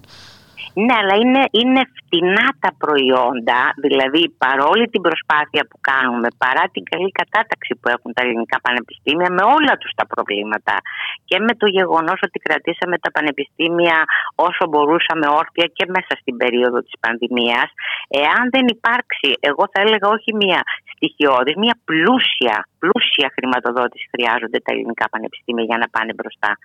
Δηλαδή αν έχεις ένα κράτος το οποίο αδιαφορεί γι' αυτό, τότε πραγματικά δεν καταλαβαίνω τι πάει να, να λύσει, να θεραπεύσει ε, με όλες αυτές τις διατάξεις. Ναι, κυρία Κορονέου. Ε, ε, μας ακούτε; Ε, η διακοπή. Ε, θα επιχειρήσουμε να επικοινωνήσουμε και πάλι με την κυρία Κορονέου, Αλεξάνδρα Κορονέου καθηγήτρια κοινωνιολογίας και πρώην κοσμήτωρα της Σχολής Κοινωνικών Επιστημών στο Πάντιο Πανεπιστήμιο. Είχαμε μια μικρή διακοπή κυρία Κορονέου. Συμβαίνουν αυτά. Συμβαίνουν και αυτά, συμβαίνουν και αυτά όπως και Ο δαίμονας και... των γραμμών, των τηλεφωνικών γραμμών. στο facebook οι οποίες κατεβαίνουν, ναι, ναι, ναι, δεν ξέρω ναι, τι ναι, γίνεται. Ναι, ναι, ναι. Ε, και έλεγα λοιπόν ότι χρειαζόμαστε αυτή τη γενναία χρηματοδότηση για να μπορέσουμε να οργανώσουμε τις σπουδές με έναν τρόπο που να μην καταλήγουν, αυτό νομίζω ότι είναι πολύ σημαντικό, ε, στο να παίρνουν κάποια παραπάνω ψίχουλα για να το πω έτσι οι καθηγητές οι οποίοι πραγματικά ε, δεν πληρώνονται καλά, έτσι, mm-hmm. η μισθή είναι, είναι πολύ χαμηλή ε, και για να μην αναγκαστούν και οι φοιτητές να προσφύγουν στις τράπεζες οι οποίες θα, τους, θα, τους εκμεταλλευτούν με κάθε τρόπο ε, έτσι και να ωφεληθεί γενικά ο ιδιωτικός τομέας ε, από ότι το δημόσιο πανεπιστήμιο το οποίο είναι και το μόνο που μπορεί να εξασφαλίσει και την, και την έρευνα και την παραγωγή της γνώσης έτσι και κυρίως τη διάχυση της γνώσης και προς τα πιο φτωχά και λαϊκά στρώματα κάτι που νομίζω ότι είχαμε στην Ελλάδα σε ένα πολύ μεγάλο βαθμό και αυτό πρέπει να δώσουμε μάχη. Πρέπει να αντισταθούμε. Ε, πρέπει, όντως πρέπει να δώσουμε μάχη γιατί ήδη βλέπουμε, ήδη έχουμε δει προσπάθειες ε, ε, να μην μπαίνουν έτσι, από πίσω από, τα, από τα, ναι, τη ναι. δημόσια εκπαίδευση και από τα πανεπιστήμια παιδιών ε, με όλα αυτά τα εμπόδια που ναι. έχουν ε, τεθεί διαρκώς και νομίζω και με ένα πολύ μεγάλο αυταρχισμό και με αυτό που είπα εγώ διαβάζοντας σε γενικές γραμμές το, το σχέδιο νόμου ε, βλέπω να υπάρχουν παντού άμεσες ή έμεσες απειλές. Αυτό είναι, αυτό είναι τρομακτικό κατά την άποψή μου, έτσι. Είτε αφορά τους φοιτητές, είτε αφορά το, το προσωπικό και το διοικητικό προσωπικό και το διδακτικό προσωπικό ε, και τους μεταδιδάκτορες και τους υποψήφιους διδάκτορες. Υπάρχουν παντού μικρά σημεία στα οποία όμως η απειλή δεν λέγεται ρητά, αλλά είναι εκεί. Ε, κάτι, κάτι σε περιμένει στο, στο βάθος του τούνελ, για να το πω έτσι. Αν δεν κάτσεις καλά. Αν δεν κάτσεις καλά, ναι, ακριβώς. Αν δεν συμμορφωθείς, ναι. Ε, νομίζω ότι είπαμε τα βασικά.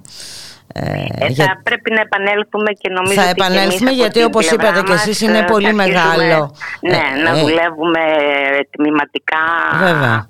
διάφορα σημεία του νομοσχεδίου για να μπορούμε να έχουμε και μια επιχειρηματολογία έτσι ναι, απέναντι σε όλο αυτό. Και βέβαια το μόνο που αποδέχθηκε η κυρία Κεραμέως είναι η παράταση ε, της είναι διαβούλευσης. Η παράταση, ναι, ναι, δίνει μια ναι, παράταση. Η οποία θα λήξει στις 19 Ιουνίου. Ε, τότε θα τα ξαναπούμε ε, οπωσδήποτε ναι. κυρία ναι. Κορονέου όπως είπατε και εσείς υπάρχουν πολλά σημεία και Πάρα πολλές απειλές, ναι. πολλές απειλές. που δεν φαίνονται αλλά υπονοούνται αλλά υπονοούνται ναι. ναι ναι νομίζω ότι αυτό είναι πολύ σημαντικό και πρέπει να το λάβουμε υπόψη μας έτσι. Σας ευχαριστώ πάρα πολύ για τη συνομιλία να είσαστε καλά Καλή, καλή συνέχεια καλή δύναμη Γεια σας, Γεια σας.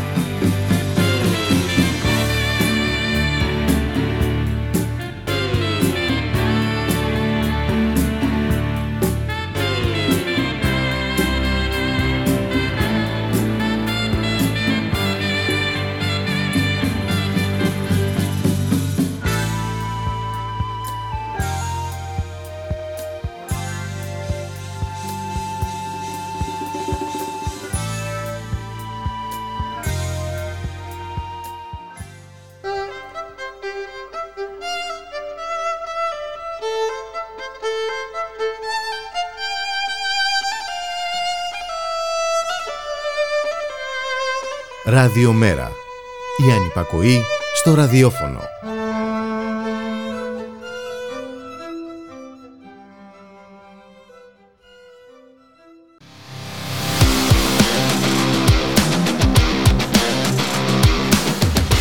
Στη δουλειά και στον αγώνα.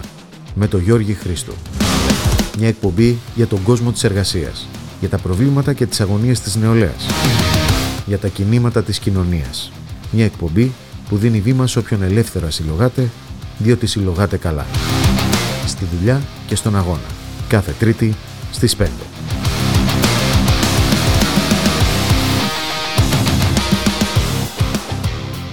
Βέτο.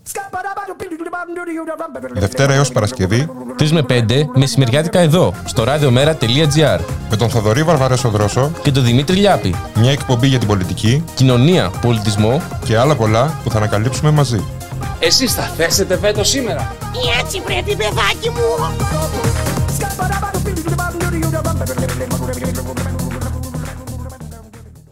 Ραδιομέρα.gr, 2 και 2 πρώτα λεπτά, στον ήχο ο Γιώργος Νομικός, στην παραγωγή Γιάννα Αθανασίου, Γιώργης Χρήστου, στο μικρόφωνο η Μπουλίκα Μιχαλοπούλου. Μέχρι τώρα γνωρίζαμε για ενοικιαζόμενους εργαζόμενους στις ε, τράπεζες από ό,τι φαίνεται και από ό,τι καταγγέλλεται όμως το μοντέλο αυτό διευρύνεται έχουμε καταγγελία εργαζομένων α, της α, ΜΟΔ για υποχρεωτικές μεταγωγές από το ΕΣΠΑ στο Ταμείο Ανάκαμψης και Ανθεκτικότητας το ρεπορτάζ έχει ο καλός συνάδελφος οικονομικός αναλυτής στην εφημερίδα των συνταχτών ο Πάνος ο Κοσμάς. Γεια σου Πάνο, καλώς που μεσημέρι. Χαίρετε. Τι γίνεται; κάνετε, αντέχετε; Ε, δεν θα το έλεγα. με, με πολύ μεγάλο κόπο. Με αυτά που αντιμετωπίζουμε εξαντλούν την εντοχή όλων μου φαίνεται. Ε, ναι, γιατί είναι πολυμέτωπες οι επιθέσεις πάνω. Ναι, ναι. Έτσι είναι. Λοιπόν, Τι γίνεται στο τώρα; θέμα μας Ναι. τώρα. Ε, ναι, αυτό το περιστατικό, ας το ονομάσω έτσι, το χαρακτηρίσω έτσι, είναι πολύ εύκολο το αποκαλύπτει δηλαδή το, το, ε, το πώς αντιμετωπίζει αυτή η κυβέρνηση τους εργαζόμενους και το δημόσιο και τους εργαζόμενους ειδικά στο δημόσιο τομέα. Αν και συνολικά, αλλά ειδικά στο δημόσιο τομέα.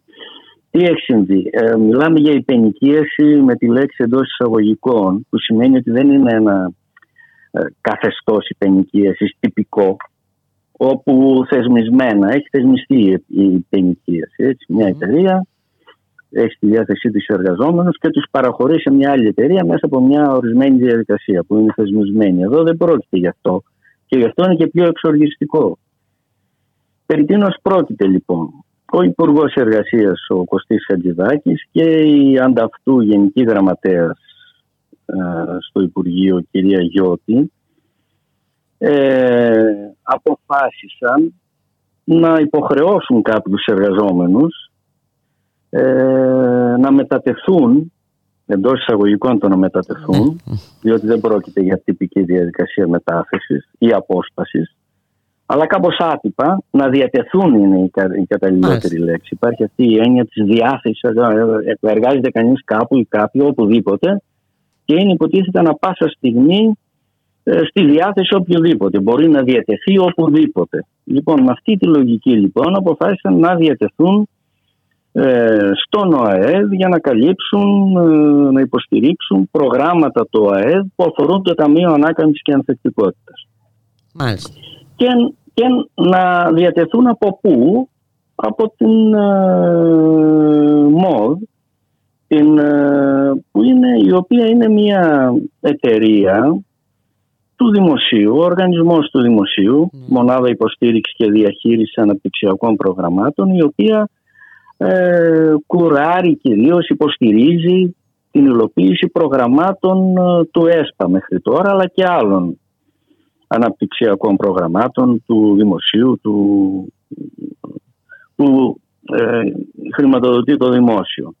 Είναι μια εταιρεία της οποίας τα στελέχη ε, κατάφεραν να έχουν συσσωρεύσει πολλή εμπειρία και γνωση Είναι μια εταιρεία που κατάφερε να ξεφύγει στα μνημονιακά χρόνια από τον κίνδυνο ή, ή και της πλήρους κατάργησης ή της ιδιωτικοποίησης. Παραμένει 100% ε, στο δημόσιο. Επρόκειτο για παράδειγμα το 2013 να καταργηθεί μαζί με την ΕΡΤ. Θα θυμάστε τότε που με τη λίστα Πάγκαλου ε, είχαν καταγραφεί ποιες εταιρείες ή οργανισμοί του δημοσίου είναι υποκατάργηση. Υποψήφιοι όπως ε, σημειώνει συγγράφει ναι. εδώ στο ρεπορτάζ σου για ξαφνικό θάνατο. Ε; Για ξαφνικό θάνατο. Τότε τη γλίτωσε λοιπόν η ΜΟΒ και την πλήρωσε η ΕΡΤ. Ε, αλλά στη συνέχεια έγιναν επανειλημμένες προσπάθειες ιδιωτικοποίησης της έμεσε ή άμεσε, οι οποίες mm. ευτυχώς απέτυχαν όλες και παραμένει 100% στο δημόσιο. Μάλιστα. Έχει πάνω από χίλια στελέχη με συσσωρευμένη πείρα στο θέμα. Λοιπόν, αυτή η εταιρεία όταν καταστρώνανε οι υπουργοί της κυβέρνησης, ο κύριος Κυλακάκης, ο κύριος Σταϊκούρας και λοιποί, το πλάνο και το μηχανισμό υλοποίησης του Ταμείου Ανάκαμψης και Ανθεκτικότητας, ε, δεν την πήραν καθόλου υπόψη. Την αγνοήσαν παντελώς, με αποτέλεσμα ότι δεν αναφέρεται πουθενά στους σχετικούς νόμους και ρυθμίσεις. Μάλιστα. Τι συνέβη όμως; Καταστρώσαν ένα πλάνο με βάση αυτή την ιδεολειψία ότι θα τα κάνει όλο ο δημόσιος τομέας. Πήραν μια ε, ε, εταιρεία συμβούλων, την Grand Thornton. Ο ιδιωτικός τομέας, ήθελες να πεις. Ο, ιδιωτικό, ο ιδιωτικός, συγγνώμη. Ναι. ναι. Πήραν μια εταιρεία συμβούλων λοιπόν από τον ιδιωτικό τομέα, τους κατέστρωσε ένα πλάνο, ένα γενικό πλάνο βεβαίως. Φτιάξαν και μια κεντρική υπηρεσία με τη μέθοδο της Task Force, δηλαδή ε, μια ολιγομελής ε, κεντρική υπηρεσία με εξειδικευμένα στελέχη η οποία θα τρέξει το όλο πράγμα. Και τώρα βρίσκονται προ του προφανούς προβλήματος. Θα πρέπει να το προβλέψουν από την αρχή ότι δεν μπορείς με μια εταιρεία συμβούλων και με 60 στελέχη σε μια task force να κουμαντάρεις ένα τέτοιο τεράστιο να πετύσσιον έργο. Δεν είναι τυχαίο δηλαδή που το ΕΣΠΑ τόσα, τόσα χρόνια απαιτούσε μια μόδ με πάνω από χίλια στελέχη. Τώρα βρίσκονται λοιπόν μπροστά στο πρόβλημα, ξαφνιασμένοι και οι ίδιοι, που προκύπτει από τη δική τους ιδεολειψία και τι σκέφτηκαν να κάνουν λοιπόν, να ξαλαβουτίσουν στο δημόσιο, να γυρίσουν στο δημόσιο το οποίο το θεωρούν, ε, ε, ε, θεωρούν ότι απαρτίζεται από αργόσχολους, είναι αποτελεσματικό κλπ. Και να ζητήσουν εκτάκτως τη βοήθεια στελεχών από εκεί. Μόνο που το κάνουν είναι εντελώς με τον τρόπο που γνωρίζουν, όχι απλώς χωρίς τάκτ, αλλά και με μεθόδους ε, παράτυπες ε, και ομές. Δηλαδή θα έρθει, θα πάτε να δουλέψετε στον ΑΕΔ. Μα δεν έχετε κάνει διαδικασία πρόσκλησης, δεν έχετε βάλει κριτήρια πρόσληψης, δεν έχετε ενταχθεί σε κάποιο τύπου τυπική διαδικασία, mm-hmm. μετάθεσης ας πούμε. Όλη αυτή η ιστορία. Ε, δεν, δεν ακούν τίποτα από όλα αυτά. Δεν ακούν από το ότι η ΜΟΔ δεν έχει σε κανένα σημείο δεν έχει προβλεφθεί στην νομοθεσία που στηρίζει το, το Ταμείο Ανάκαμψης και Ανθεκτικότητας ότι με κάποιον τρόπο συμβάλλει. Και αποφάσισαν λοιπόν με το αποφασίζουμε και διατάζουμε θα γίνει αυτή η ιστορία. και με εκβιασμούς του τύπου αν δεν θέλετε μπορείτε να παραιτηθείτε ή να πάρετε ε, υποχρεωτική άδεια. Τι μας λες; Δηλαδή με τη μέθοδο του, του ομού εκβιασμού. και εγώ είμαστε μπλοκάρει Μέχρι τώρα σας αγνοούσαμε, θέλαμε κάποτε να ναι. σας καταργήσουμε, ναι. αλλά τώρα μα, μα, είσαστε χρήσιμοι γιατί ο ιδιωτικός ε, τομέας ε, είναι αναποτελεσματικός και φάνηκε ανίκανος να διαχειριστεί το θέμα. Ναι. Είναι ε, τα λέω καλά, έτσι δεν είναι εν ναι. ναι. ναι, ναι. Είναι ικανό ο ιδιωτικός τομέας να καταστρώνει τα γενικά πλάνα για να μπορείτε κι εσείς να κάνετε ε, τις ε, ανακοινώσεις σας ας πούμε και να εντυπωσιάσετε το κοινό αλλά όταν έρθει η ώρα για τη συγκεκριμένη υλοποίηση δεν είναι κατάλληλος γι' αυτό. Και πρέπει να απευθυνθούμε στον υποτιμημένο δημόσιο τομέα όπου όμως... Στους άχρηστους και ανίκανους. Ναι. Mm. Και όπου όμως θα τους φέρουμε με το ζόρι. Έστω και τώρα δεν θα συμπεριφερθούμε ανθρώπινα. Να πούμε κάνουμε πρόσκληση ενδιαφέροντος, δίνουμε και έναν πόνος βέβαια που θα δίναμε στο δημόσιο τομέα και μάλιστα πολύ παχυλό. Έτσι προβλέπουμε μια νόμιμη διαδικασία, να μην είναι ο άλλος ξεκρέμαστος και λοιπά. Τίποτα από όλα αυτά. Υποχρεούστε να έρθετε. Και αν δεν θέλετε υπάρχει η παρέτηση ή η υποχρεωτική άδεια. Δηλαδή μια ανήκουστη συμπεριφορά ε, η οποία βέβαια βρήκε τους εργαζόμενους εκεί στη ΜΟΒ και το σύλλογό τους ε, ενάντια, υπήρξαν οι σχετικές και με βάση αυτές τις καταγγελίες και ένα ρεπορτάζ που κάναμε γράφτηκε αυτό το άρθρο στην σημερινή εφημερίδα, το σημερινό φύλλο της εφημερίδας των συντακτών. Ε, Για πόσους εργαζόμενους ε, μιλάμε πάνω; Πόσους θέλουν τώρα; Καταρχήν μερικές δεκάδες. Κοιτάξτε τι γίνεται. Αυτοί ξεκινήσαν με 60 σε μια κεντρική υπηρεσία. Στη συνέχεια, με 40 συγγνώμη. Στη συνέχεια είπαν θα προσθέσουμε άλλους 60. Στη συνέχεια είπαν δεν φτάνουν ούτε αυτοί. Χρειαζόμαστε άλλους 100. Αυτούς τους επιπλέον 100 τους πήραν με συμβάσεις ορισμένου χρόνου από τον ιδιωτικό τομέα. Τώρα αντιλαμβάνονται ότι δεν φτάνουν ούτε οι επιπλέον 100 και απευθύνονται στη ΜΟΔ ε, από την οποία ζητάνε μερικές δεκάδες προς το παρόν. Στην πραγματικότητα, η αβήρητη πραγματικότητα θα τους οδηγήσει στο να αντιληφθούν ότι χρειάζονται εκατοντάδες τέτοιους υπαλλήλους, ότι πρέπει αυτοί να είναι έμπειροι σε τέτοια προγράμματα, ότι χρειάζονται τιμόρου δηλαδή. Αλλά προς το παρόν, πώς να το πω, πάνε να κάνουν μια αρπαχτή, μια πειρατεία. Μάλιστα, κατάλαβα. Ε, ε, πειρατεία εργαζομένων. Ναι, ναι, πειρατεία προσωπικού της ΜΟΔ. Αυτό πάνε να κάνουν με πολύ άτσαλο και ε, ομό τρόπο, α, παράτυπο κλπ. κλπ. Ε, η αίσθηση που έχουμε από το όλο ρεπορτάζ είναι ότι αυτό μας απο... είναι η κορυφή του παγόβουνου και μας αποκαλύπτει ένα βαθύτερο πρόβλημα. Ότι ο τρόπος όλος που στήθηκε ο μηχανισμός υλοποίησης του Ταμείου Ανάκαμψης και Ανθεκτικότητας είναι πολύ πιθανόν σύντομα να καταρρεύσει. Δηλαδή να μην μπορεί να υπάρξει υλοποίηση του προγράμματος, να χαθούν πολλά λεφτά, να χαθούν δισεκατομμύρια ευρώ από αυτά που έχουν προαναγγελθεί σε διαμετρευτικούς τόνους και ε, η αιτία θα είναι αυτή η ιδεολειψία ότι όλα αυτά τα κάνει ο ιδιωτικός τομέας και ότι ο δημόσιος είναι ε, ανίκανος, γραφειοκρατικός ε, και ούτω καθεξής. Ναι, τα ακούμε χρόνια αυτά. Καλά, αυτή εδώ η κυβέρνηση ε, τα έχει δώσει όλα σε ό,τι αφορά αυτό το τόσο σοβαρό θέμα. Και, τώρα τι μπορεί να γίνει πάνω; Στην πραγματικότητα είναι υποχρεωμένοι να κάνουν ένα σχεδιασμό όσον αφορά την υποστήριξη και την υλοποίηση του όλου και αν θέλουν να το δούνε σοβαρά και όχι με πειρατικές μεθόδους θα πρέπει να δούνε ε, πώς μπορεί η ΜΟΔ με ποιο τρόπο να, ναι, να χρησιμοποιηθεί, να χρησιμοποιηθεί το προσωπικό της ΜΟΔ. ΜΟΔ. Όμως εδώ υπάρχει ένα άλλο πρόβλημα. Η ΜΟΔ, ε, το προσωπικό της ΜΟΔ είναι επίσης απαραίτητο για την υλοποίηση του ΕΣΠΑ που τρέχει παράλληλα. Μάλιστα. Τώρα κλείνει η προηγούμενη προγραμματική περίοδος του ΕΣΠΑ και ανοίγει καινούρια επταετής. Και είναι πολύ πιθανόν το ΕΣΠΑ, δηλαδή εδώ δεν χωράνε δύο καρπούς για κάτω την ίδια μας χάλια. Αυτός ο σχεδιασμός δηλαδή τώρα είναι που καταραίει. Είναι δύσκολο να καλυφθούν τα κενά του.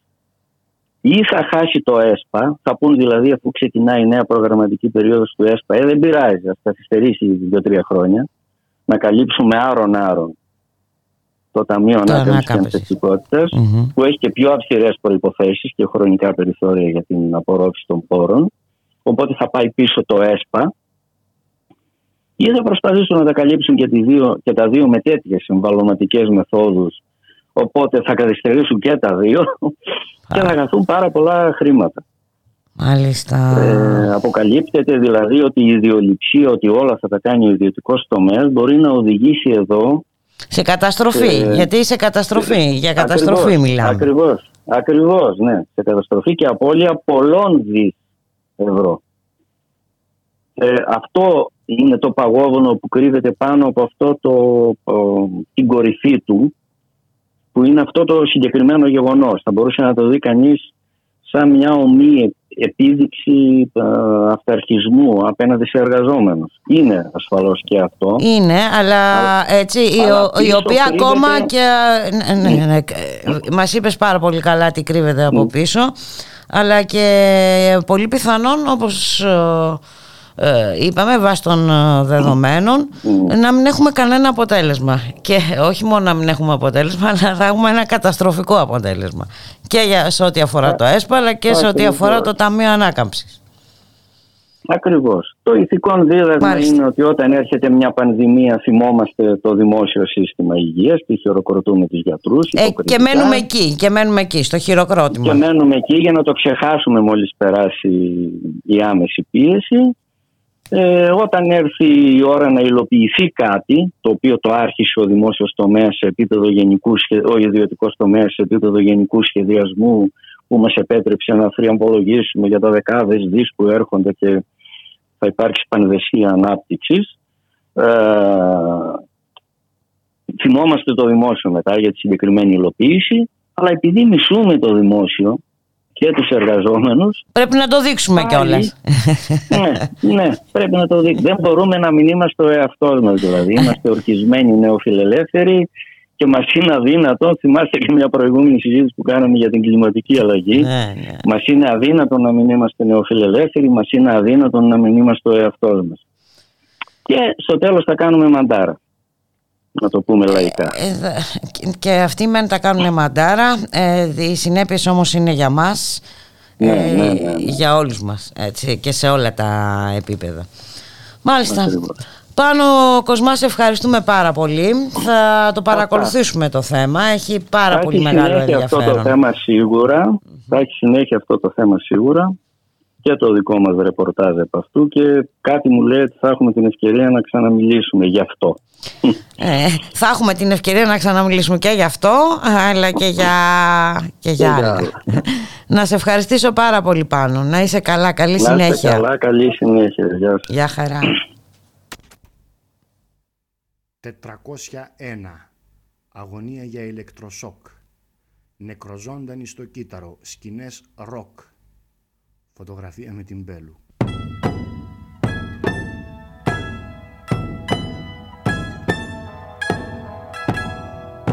Μα αεροπλάνα και βαπόρια και με τους φίλους τους παλιούς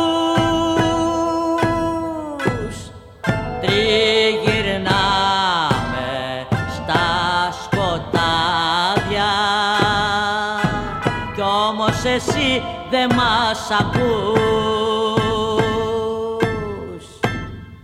Δε μας ακούς που τραγουδάμε με φωνές ηλεκτρικές μες στις υπόγειες το ΕΣ που οι τροχές μας συναντάνε τις βασικές σου τις αρχές. Ο πατέρας μου ο πάτης ήρθα απ' τη Σμύρνη το 22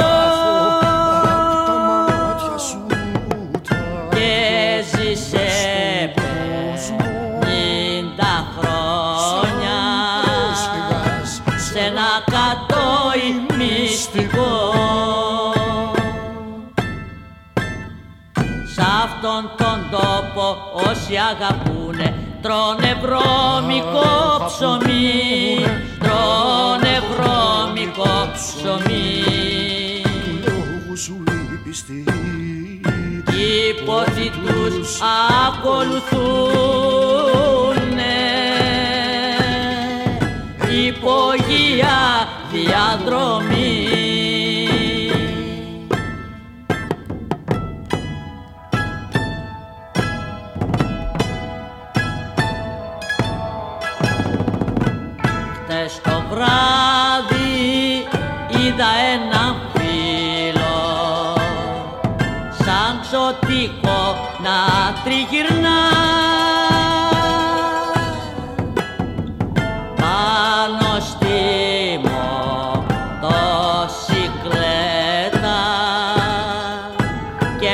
πίσω τρέχανε σκυλιά. Σήκω ψυχή μου δώσε ρεύμα Βάλε στα ρούχα σου φωτιά. Βάλε στα όργανα φωτιά. ματιά να την Να την απεί σαν μαύρο πνεύμα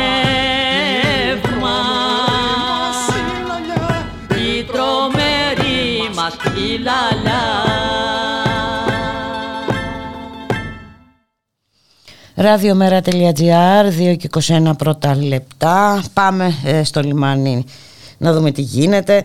Η Κόσκο εκεί συνεχίζει το θεάριστο έργο της. Μήνης κατά παντός υπευθύνου κατέθεσε χθες τον εισαγγελέα Πύλη Μελιωδικών Πειραιά ο Δήμαρχος Κερατσίνου Δραπετσόνας Χρήστος Βρετάκος με αφορμή συνέχιση των εργασιών της Κόσκο σε περιοχές του Δήμου θα μας πει τις λεπτομέρειες ο Δήμαρχος. Καλό σας μεσημέρι κύριε Βρετάκη. Καλό μεσημέρι και σε εσάς τι κάνετε; Ξέρω εγώ. Ε, πάλι προσπαθούμε να είμαστε καλά. Ε, ό,τι, ό,τι μπορούμε. Ό,τι μπορούμε κάνουμε. Τι γίνεται πάλι Ε. με αυτή την Κόσκο; Τι θέλει πια; Πού θέλει να φτάσει; Η Κόσκο καλά κάνει και θέλει αυτά που θέλει γιατί γι' αυτό ήρθε στη χώρα. Έτσι. Δεν ήρθε για να μας αντιμετωπίσει όπως εμείς τα θέλαμε. Το πρόβλημα δεν είναι η Κόσκο. Το πρόβλημα είναι ότι ένας αν ένας στοχοδιάβολος πήγαινε να, να φτιάξει ξέρω εγώ, μια περίπτωση στο σπίτι του χωρίς άδεια, θα είχαν πάει όλες οι δυνάμεις ασφαλείας τέλος πάντων και ο δικαστικός τομέας για να τον συνετίσει. Εδώ τι έχουμε, Εδώ έχουμε το Συμβούλιο της Επικρατείας που έχει πει ότι τα έργα που η Κόσκο είχε προγραμματίσει, κατά τη δική μας τη γνώμη, έτσι, mm-hmm. σε βάρος των πόλεων με τι οποίε συνορεύει το λιμάνι, mm-hmm. δεν μπορούν να συνεχιστούν. Αυτή είναι η αποφάση του ΣΤΕ. Δεν έχουν πάρει την άδεια, εν πάση περιπτώσει. Ναι, τέλος πάντων δεν τηρήθηκαν οι διαδικασίες οι νόμιμες για να μπορέσει να, να ξεκινήσει τις εργασίες. Έρχεται και το λέει αυτό το ΣΤΕ. Μάλιστα. Και ε, εμείς τώρα τι γινόμαστε κοινωνοί και μάρτυρες. Μια ε, μεγάλη κρατική μονοπωλιακή εταιρεία στο λιμάνι του Πειραιά να γράψει τα παγιά της αγαπού για τις αποφάσεις του ΣΤΕ, κατά τη δική μας τη γνώμη, mm-hmm. και να συνεχίσει τις εργασίες σε κομμάτια του Δήμου μας.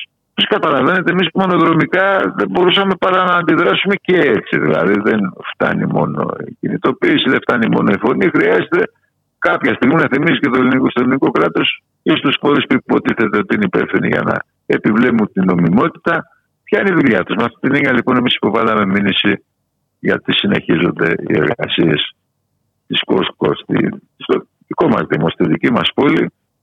Ε, κάτι που θεωρούμε ότι είναι απαράδεκτο. Και αναμένουμε τις εξελίξεις στο επόμενο διάστημα. Μάλιστα. Νομίζω ότι αυτονόητα κάποιος, δηλαδή μπορεί σε αυτή τη χώρα, εγώ βάζω κάποια ερωτήματα, μπορεί κάποιος σε αυτή τη χώρα να κατά το δοκούν να τηρεί, να μην τηρεί τους νόμους;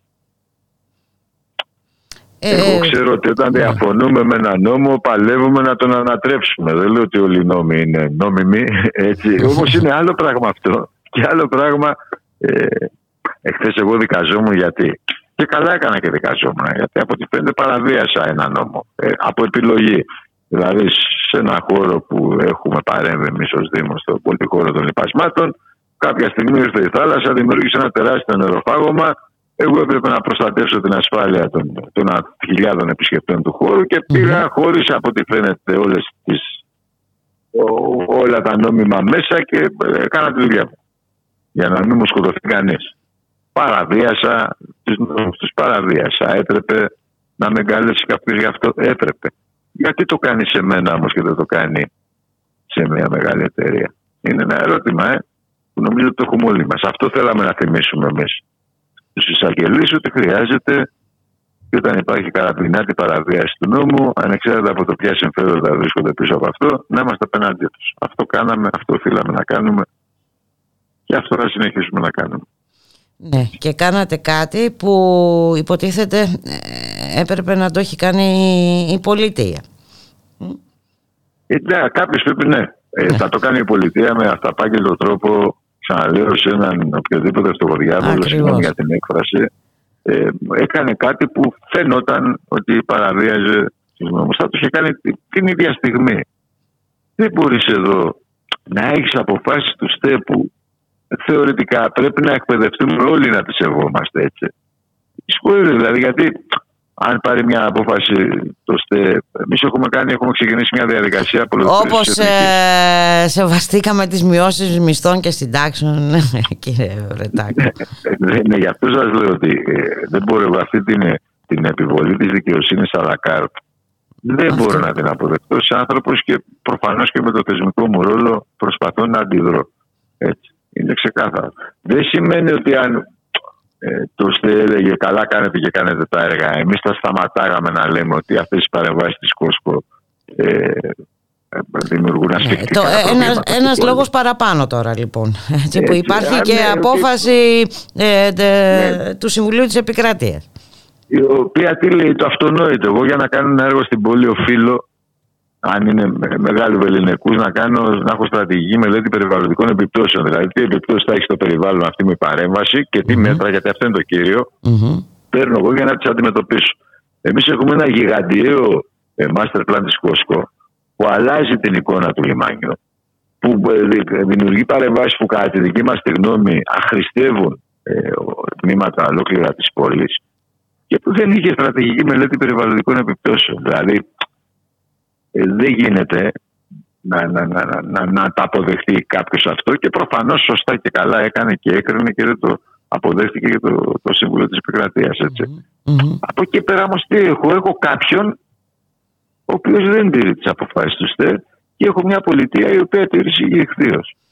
Μάλιστα και ναι, ε, σιγή ηχθείω η οποία όμως ε, εμέσως είναι ενθαρρυντική προς την ε, αμέσως είναι αμέσως και όχι εμέσως αμέσως αυτή η στιγμή είναι ενθαρρυντικότατη έτσι. για να μην ξεχνάμε και κάποιες άλλες αποφάσεις του παρελθόντος ε, έτσι, που ήταν εντελώς απολύτως ευνοϊκές ε, για την ε, Κόσκο. Είναι έτσι όπως το περιγράφεται και να σου βάλω εγώ και μια άλλη πλευρά. Ε, αν εγώ λοιπόν πήγαινα με, με τους ανθρώπους να διακόψουμε τις εργασίες. Ή στους ανθρώπους της πόλης να διακόψουμε τις εργασιες υπερασπίζοντας μια με βάση και το ΣΤΕ νόμιμη απέτηση της πόλης. Πώς θα με είχαν αντιμετωπίσει. Δηλαδή εδώ για τα σκουπίδια, πώς να σας το πω, είχαμε ξεσηκωθεί και πήγανε το δήμαρχο της πόλης αστυνομικού τμήμα. Δηλαδή και τι θα κάνανε. Θέλω να σου πω δηλαδή ότι δεν πάει άλλα αυτή η ιστορία. Και ε, τη μήνυση την κάναμε. Εμείς δεν θεωρούμε ότι τις λύσεις και τις απαντήσεις, αυτά είναι πολιτικά ζητήματα. Το πώς mm-hmm. εμείς επιβάλλουμε ε, μετά το ξεπούλημα του λιμανιού σε ένα κολοσσό έτσι, βάζοντας και γεωπολιτικά ζητήματα εκτός από τα οικονομικά στο, στο παιχνιδι Το πώς επιβάλλουμε να, να, να, να σέβεται τις πόλεις που είναι αναγκασμένες και εκείνος από τη μεριά του Κολοσσός να συμβιώσουμε το επόμενο διάστημα είναι πολιτικό θέμα, δεν είναι δικαστικό το θέμα. Έτσι.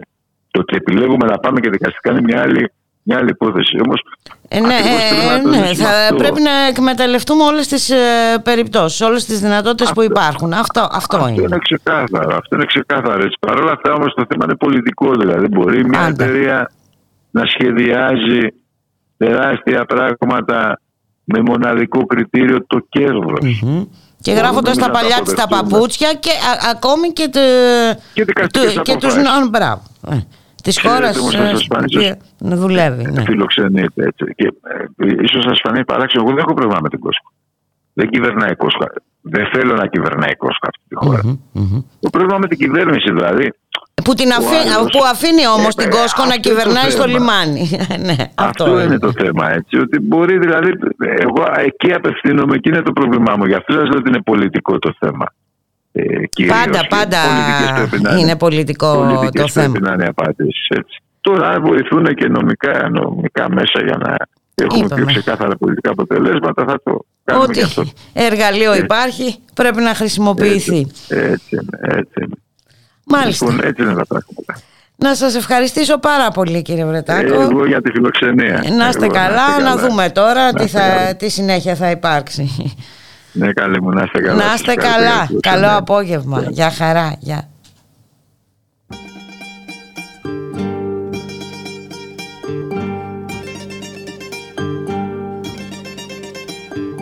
Αρθούρε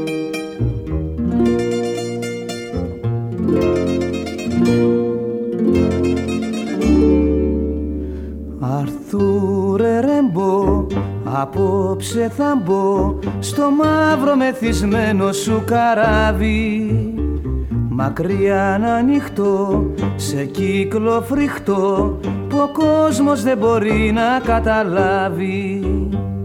Αγγέλου σε μια σκορπίσες μέσα στη βρωμιά κληρονομιά. Για μας κι εσύ παντοτινά σε σταυροδρόμια σκοτεινά το σατανά πολεμάς. Αρθούρε ρεμπό, απόψε θα μπω στο μαύρο μεθυσμένο σου καράβι. Μακριά να ανοιχτώ σε κύκλο φρικτό που ο κόσμος δεν μπορεί να καταλάβει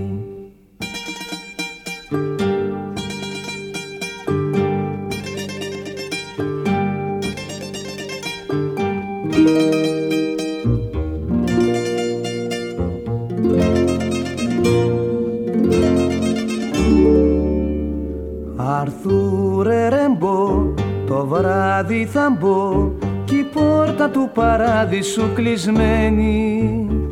Κατάρα και οργή μοιράζουν τη γη και χέρι-χέρι πάνη κολλασμένοι Αγγέλου για σε μια σκορπίσες μέσα στη βρωμιά κληρονομιά για μας κι εσύ παντοτινά σε σταυροδρόμια σκοτεινά το σατανά πολεμάς.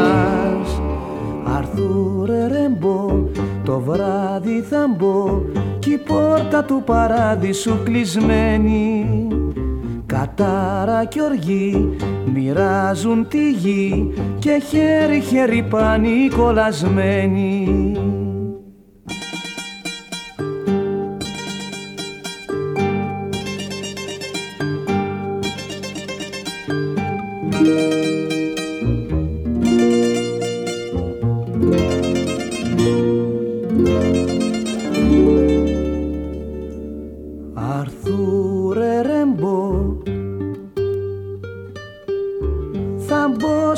μεθυσμένο σου καράβι. Αρθούρε ρεμπό. Να δω ποια σπίθα σώθηκε και ανάβει. Ραδιομέρα.gr 2 και 33 πρώτα λεπτά στον ήχο Γιώργος Νομικός στην παραγωγή Γιάννα Θανασίου στο μικρόφωνο η Μπουλίκα Μιχαλοπούλου και από τον Πειραιά πάμε στο Βόλο.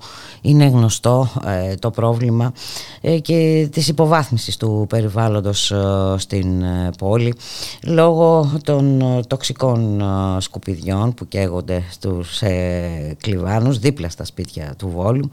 Μην ξεχνάμε ότι σε μια τέτοια διαδήλωση κατά αυτής της κατάστασης χτυπήθηκε ο Βασίλης ε, Μάγκος. Χτυπήθηκε τόσο άσχημα που μετά από λίγο καιρό ε, έχασε την ζωή του. Ακόμα δεν υπάρχει δικαίωση. Έχουμε όμως και μηνύσεις αγωγές κατά κατοίκων που αγωνίζονται και σέρνονται αυτοί οι κάτοικοι στα δικαστήρια ε, μία εκ των κατοίκων ε, έχουμε σήμερα τη χαρά να φιλοξενήσουμε.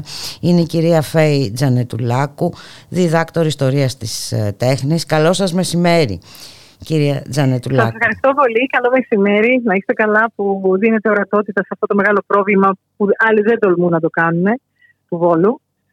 Γιατί ξέρετε τα, τα απορρίμματα είναι ο βρώμικος χριστός ε, στις μέρες μας Mm-hmm. Από τη στιγμή που σταμάτησε να δέχεται τα απορρίμματα της Ευρώπης η, η Κίνα ε, υπάρχουν, υπάρχει μια ολόκληρη βιομηχανία εταιριών, εργολάβων και διαφόρων άλλων ε, ανθρώπων που ε, προσπαθούν να τα εκμεταλλευτεί με το πιο δυνατό προσοδοφόρο τρόπο. Και ειδικά τα, όταν, όταν η διαχείρισή τους ε, ονομάζεται ε, πράσινη έτσι, ε, πράσινη διαχείριση.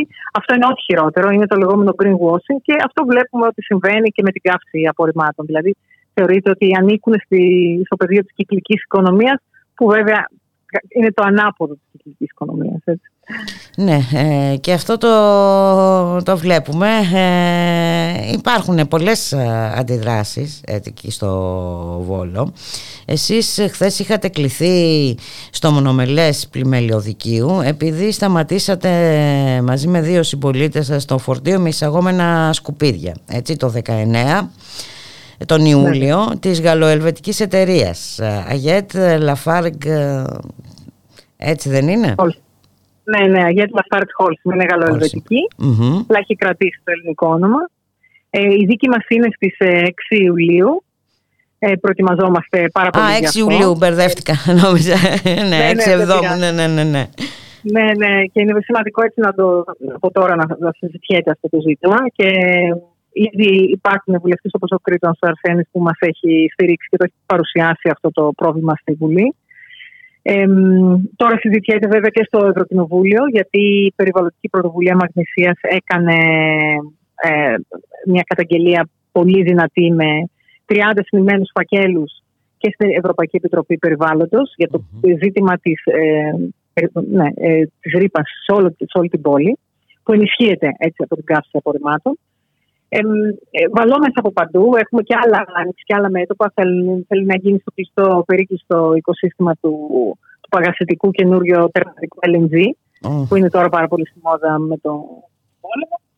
Και έτσι βρισκόμαστε στην δινή θέση εμείς οι πολίτες να πρέπει να πραγματικά από τη στιγμή που δεν έχουμε καμία υποστήριξη ούτε από το Δήμο, αν γνωρίζουν. Ε, ναι, ε, το αντίθετο, το αντίθετο θα λέγαμε.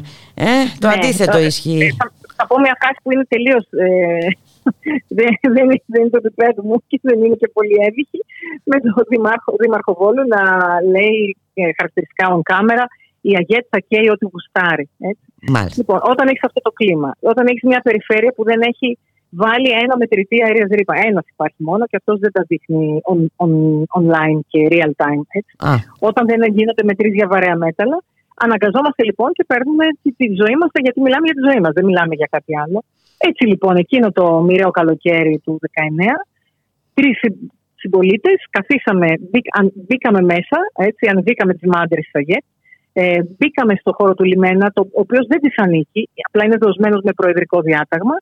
Καθίσαμε κάτω από τις δαγκάνες. Για ποιο λόγο, γιατί είχαμε γιατί ε, σίγουρα είμαστε εναντίον τη κάτω σκουπιδιών, αλλά και, και ένα έξτρα, για μια έξτρα παράμετρο, ότι είχαμε μάθει ότι εκείνο το φορτίο δεν είχε έρθει από την Ιταλία, όπως μας είχαν. Όπως συνήθως υποτίθεται ότι έρχονται, mm-hmm. αλλά είχε κάνει πάρα πολλούς διαφορετικούς ελιμενισμούς, μεταξύ των οποίων δύο πόλεις, η Ουέλβα και η Θέουτα, οι Ισπανικές πόλεις, η μία βρίσκεται στα νότια της Ισπανίας και η άλλη στο βορρά της Αφρικής, που φημίζονται για την κακή διαχείριση ε, ραδιενεργών αποβλήτων. Μάλιστα. Ε, ακόμα και το, το ΙΕΝ, έτσι, το Υπουργείο Εμπορικής Ναυτιλίας, μας έστειλε με, με, μετά από ε, έντονη πίεση δική μας δύο επιστολές με λάθος ελιμενισμούς. Τις οποίες τις έχουμε στη διάθεσή μας για όλους και τις έχουμε κάνει ήδη. Είχαμε κάνει τις ίδιες μέρες εκείνες κάναμε καταγγελία στον εισαγγελέα. Γιατί βλέπετε δεν γίνεται καν αυτεπάγγελτα. Πρέπει να κάποιος να πάει να βγάλει το φίδι από τρύπα. Λοιπόν, ταυτόχρονα κάναμε και το κινηματικό, πέρα από το νομικό. Σταματήσαμε για ένα μεγάλο διάστημα εκείνη τη ημέρας. Κοστίζει αυτό το πράγμα πολύ στην ΑΓΕΤ, να περιμένουν αυτά τα καράβια να ξεφορτώσουν. Ε, για να μην γίνει η εκφόρτωση. Είδαμε και μια εκφόρτωση άθλια, δηλαδή είδαμε σκισμένες σακούλες να πέσουν από μέσα ό,τι μπορείτε να φανταστείτε, υγρά, αντίσωσμα, καμία σχέση με RDF. όλα αυτά τα έχουμε δηλώσει.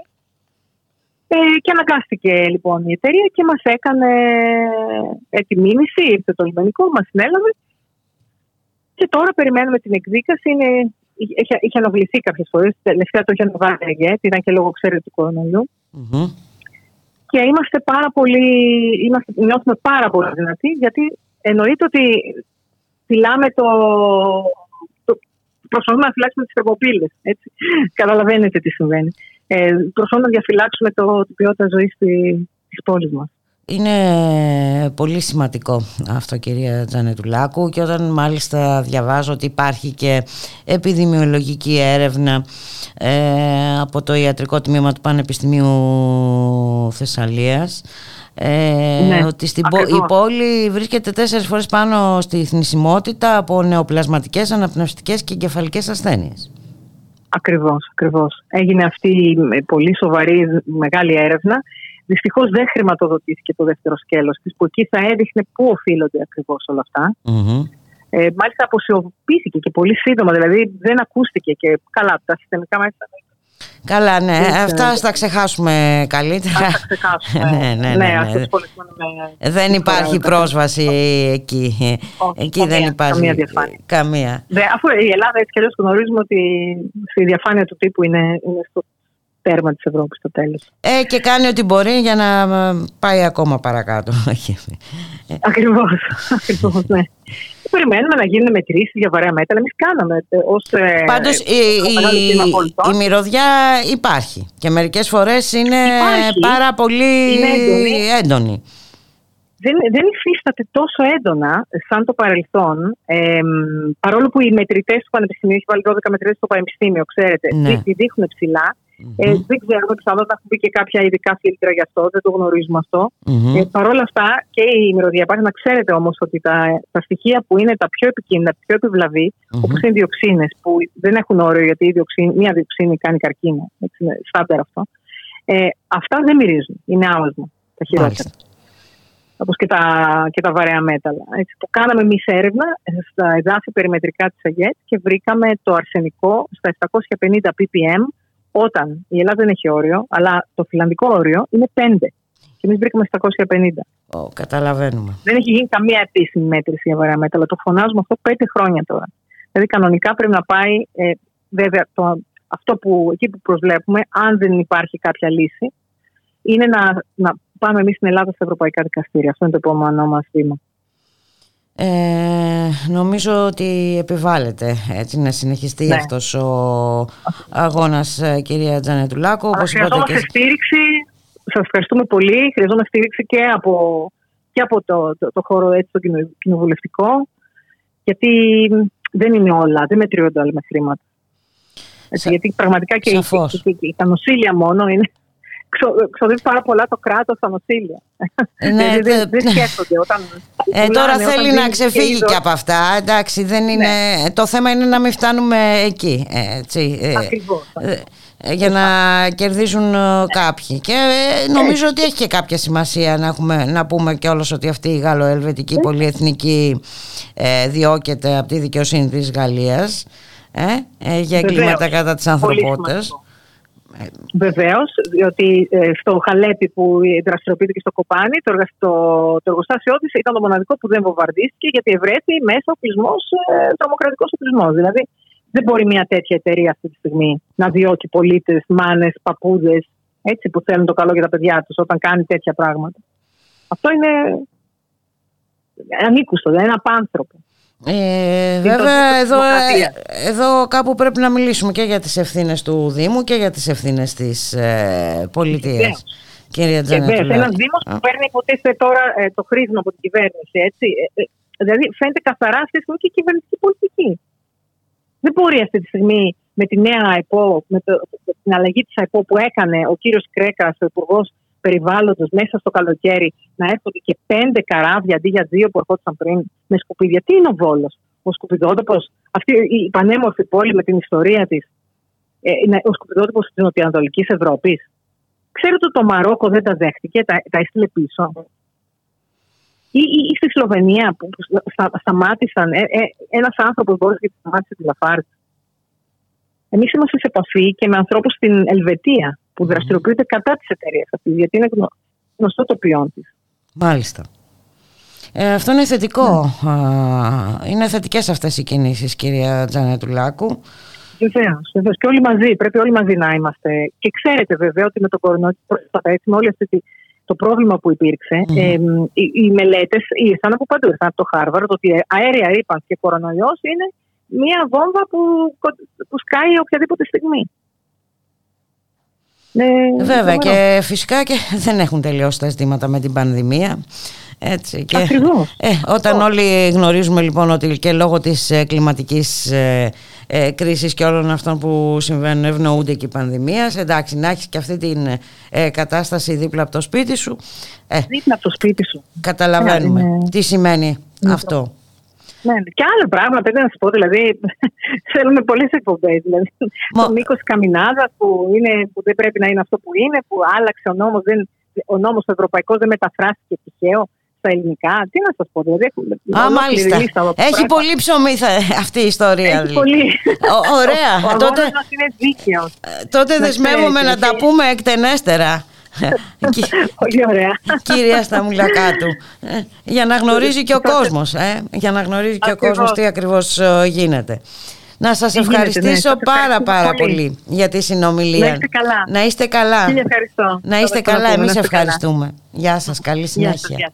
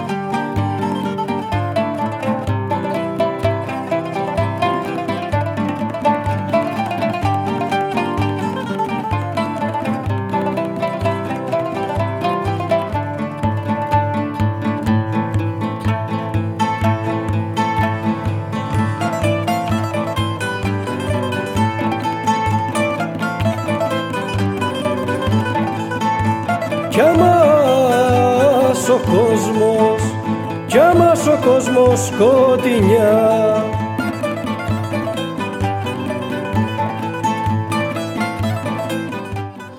Ραδιομέρα.gr και από το Βόλο πάμε στην uh, Θεσσαλονίκη. Σήμερα είχαμε συγκέντρωση αλληλεγγύης για τη νέα δίκη μελών του κινήματος κατά των uh, πληστηριασμών.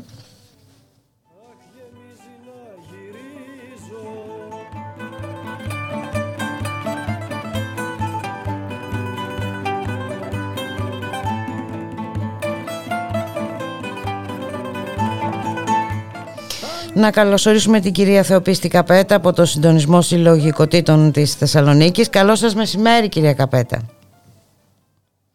Μας ακούτε; Κυρία Καπέτα; Μας ακούτε; Κάποιο πρόβλημα υπάρχει στην τηλεφωνική μας σύνδεση; Θα επιχειρήσουμε ε, να μιλήσουμε. Να επαναφέρουμε την ε, επικοινωνία με την κυρία Καπέτα. Ε, Χαΐνιδες ακούσαμε νωρίτερα, ε, σε ηλικία μόλις 52 ε, ετών έφυγε ο Γιάννης Νόνης, ο μπασίστας του συγκροτήματος ε, Χαΐνιδες. Έχουμε όμως Γιώργο την κυρία Καπέτα στην τηλεφωνική μας γραμμή. Όχι, κάποιο πρόβλημα υπάρχει στη σύνδεση με την Θεσσαλονίκη. Λέγαμε λοιπόν νωρίτερα ότι έφυγε από τη ζωή σε ηλικία μόλις 52 ετών ο μπασίστας του συγκροτήματος Χαϊνίδες, Γιάννης ε, Νόνης. Κυδεύεται σήμερα στα Χανιά στις 4. Ε, το θάνατο του Γιάννη Νόνη ανακοίνωσαν οι Χαϊνίδες με ανάρτηση στην επίσημη σελίδα τους ε, στο facebook. Και όπως ε, τονίζουν ε, ήταν ο πιο ανοιχτόκαρδος, κοινωνικός, αλληλέγγυος, γενναιόδωρος μουσικός ε, που έχουν γνωρίσει. Η γενναιοδορία του όπως υπογράμμισαν συνεχίζεται ακόμη και μετά θάνατον. Δορίζει τα εσωτερικά του όργανα για να δώσει πνοή και γέλιο σε άλλα πικραμένα χείλη. Καλό ταξίδι λοιπόν στον Γιάννη Νόνη. Και ε, αν και προσπαθήσαμε να επικοινωνήσουμε και πάλι με την ε, Θεσσαλονίκη γι' αυτό το θέμα της συγκέντρωσης αλληλεγγύης ε, στη νέα δίκη των μελών του κινήματος κατά των πληστεριασμών μια ακόμη δίκη. Ε, κατηγορούνται για παρακόλληση συναγωνισμού παρακαλώ και παράνομη βία. Στις 7 Ιουνίου του 2017 ε, συμμετείχαν μαζί με εκατοντάδες άλλους ανθρώπους ε, στις συγκεντρώσεις που καλούσε ο συντονισμός συλλογικοτήτων Θεσσαλονίκης κάθε Τετάρτη στο Ειρηνιδικείο Θεσσαλονίκης ε, κατά των ε, πληστηριασμών. Στο εδόλιο θα καθίσουν ο δάσκαλος και δημοτικός σύμβουλος Αμπελοκήπων Μενεμένης Ηλίας Μίλιος και ο δικηγόρος, πρώην μέλος του Διοικητικού Συμβουλίου του Δικηγορικού Συλλόγου Θεσσαλονίκης Ζήσης Κλησιάρης. Δυστυχώς η επικοινωνία μας ε, δεν είναι εφικτή και ε, ήρθε η ώρα να σας ε, αποχαιρετήσουμε. Να σας ευχηθούμε να είσαστε όλες και όλοι καλά. Καλώς εχόταν των πραγμάτων. Εμείς θα τα ξαναπούμε αύριο στη μία το μεσημέρι μην ξεχνάτε. Μείνετε συντονισμένοι. Ακολουθούν Δημήτρης Λιάπης και Θοδωρής Βαρβαρέσος Δρόσος με το βέτο τους. Στις 5 η εκπομπή στη δουλειά και τον αγώνα με τον Γιώργη Χρήστου. Και στις 6 τα ίχνη της πόλης ε, με την Έφη Παύλο Γιώργα. Να είστε όλοι και όλες καλά. Γεια χαρά.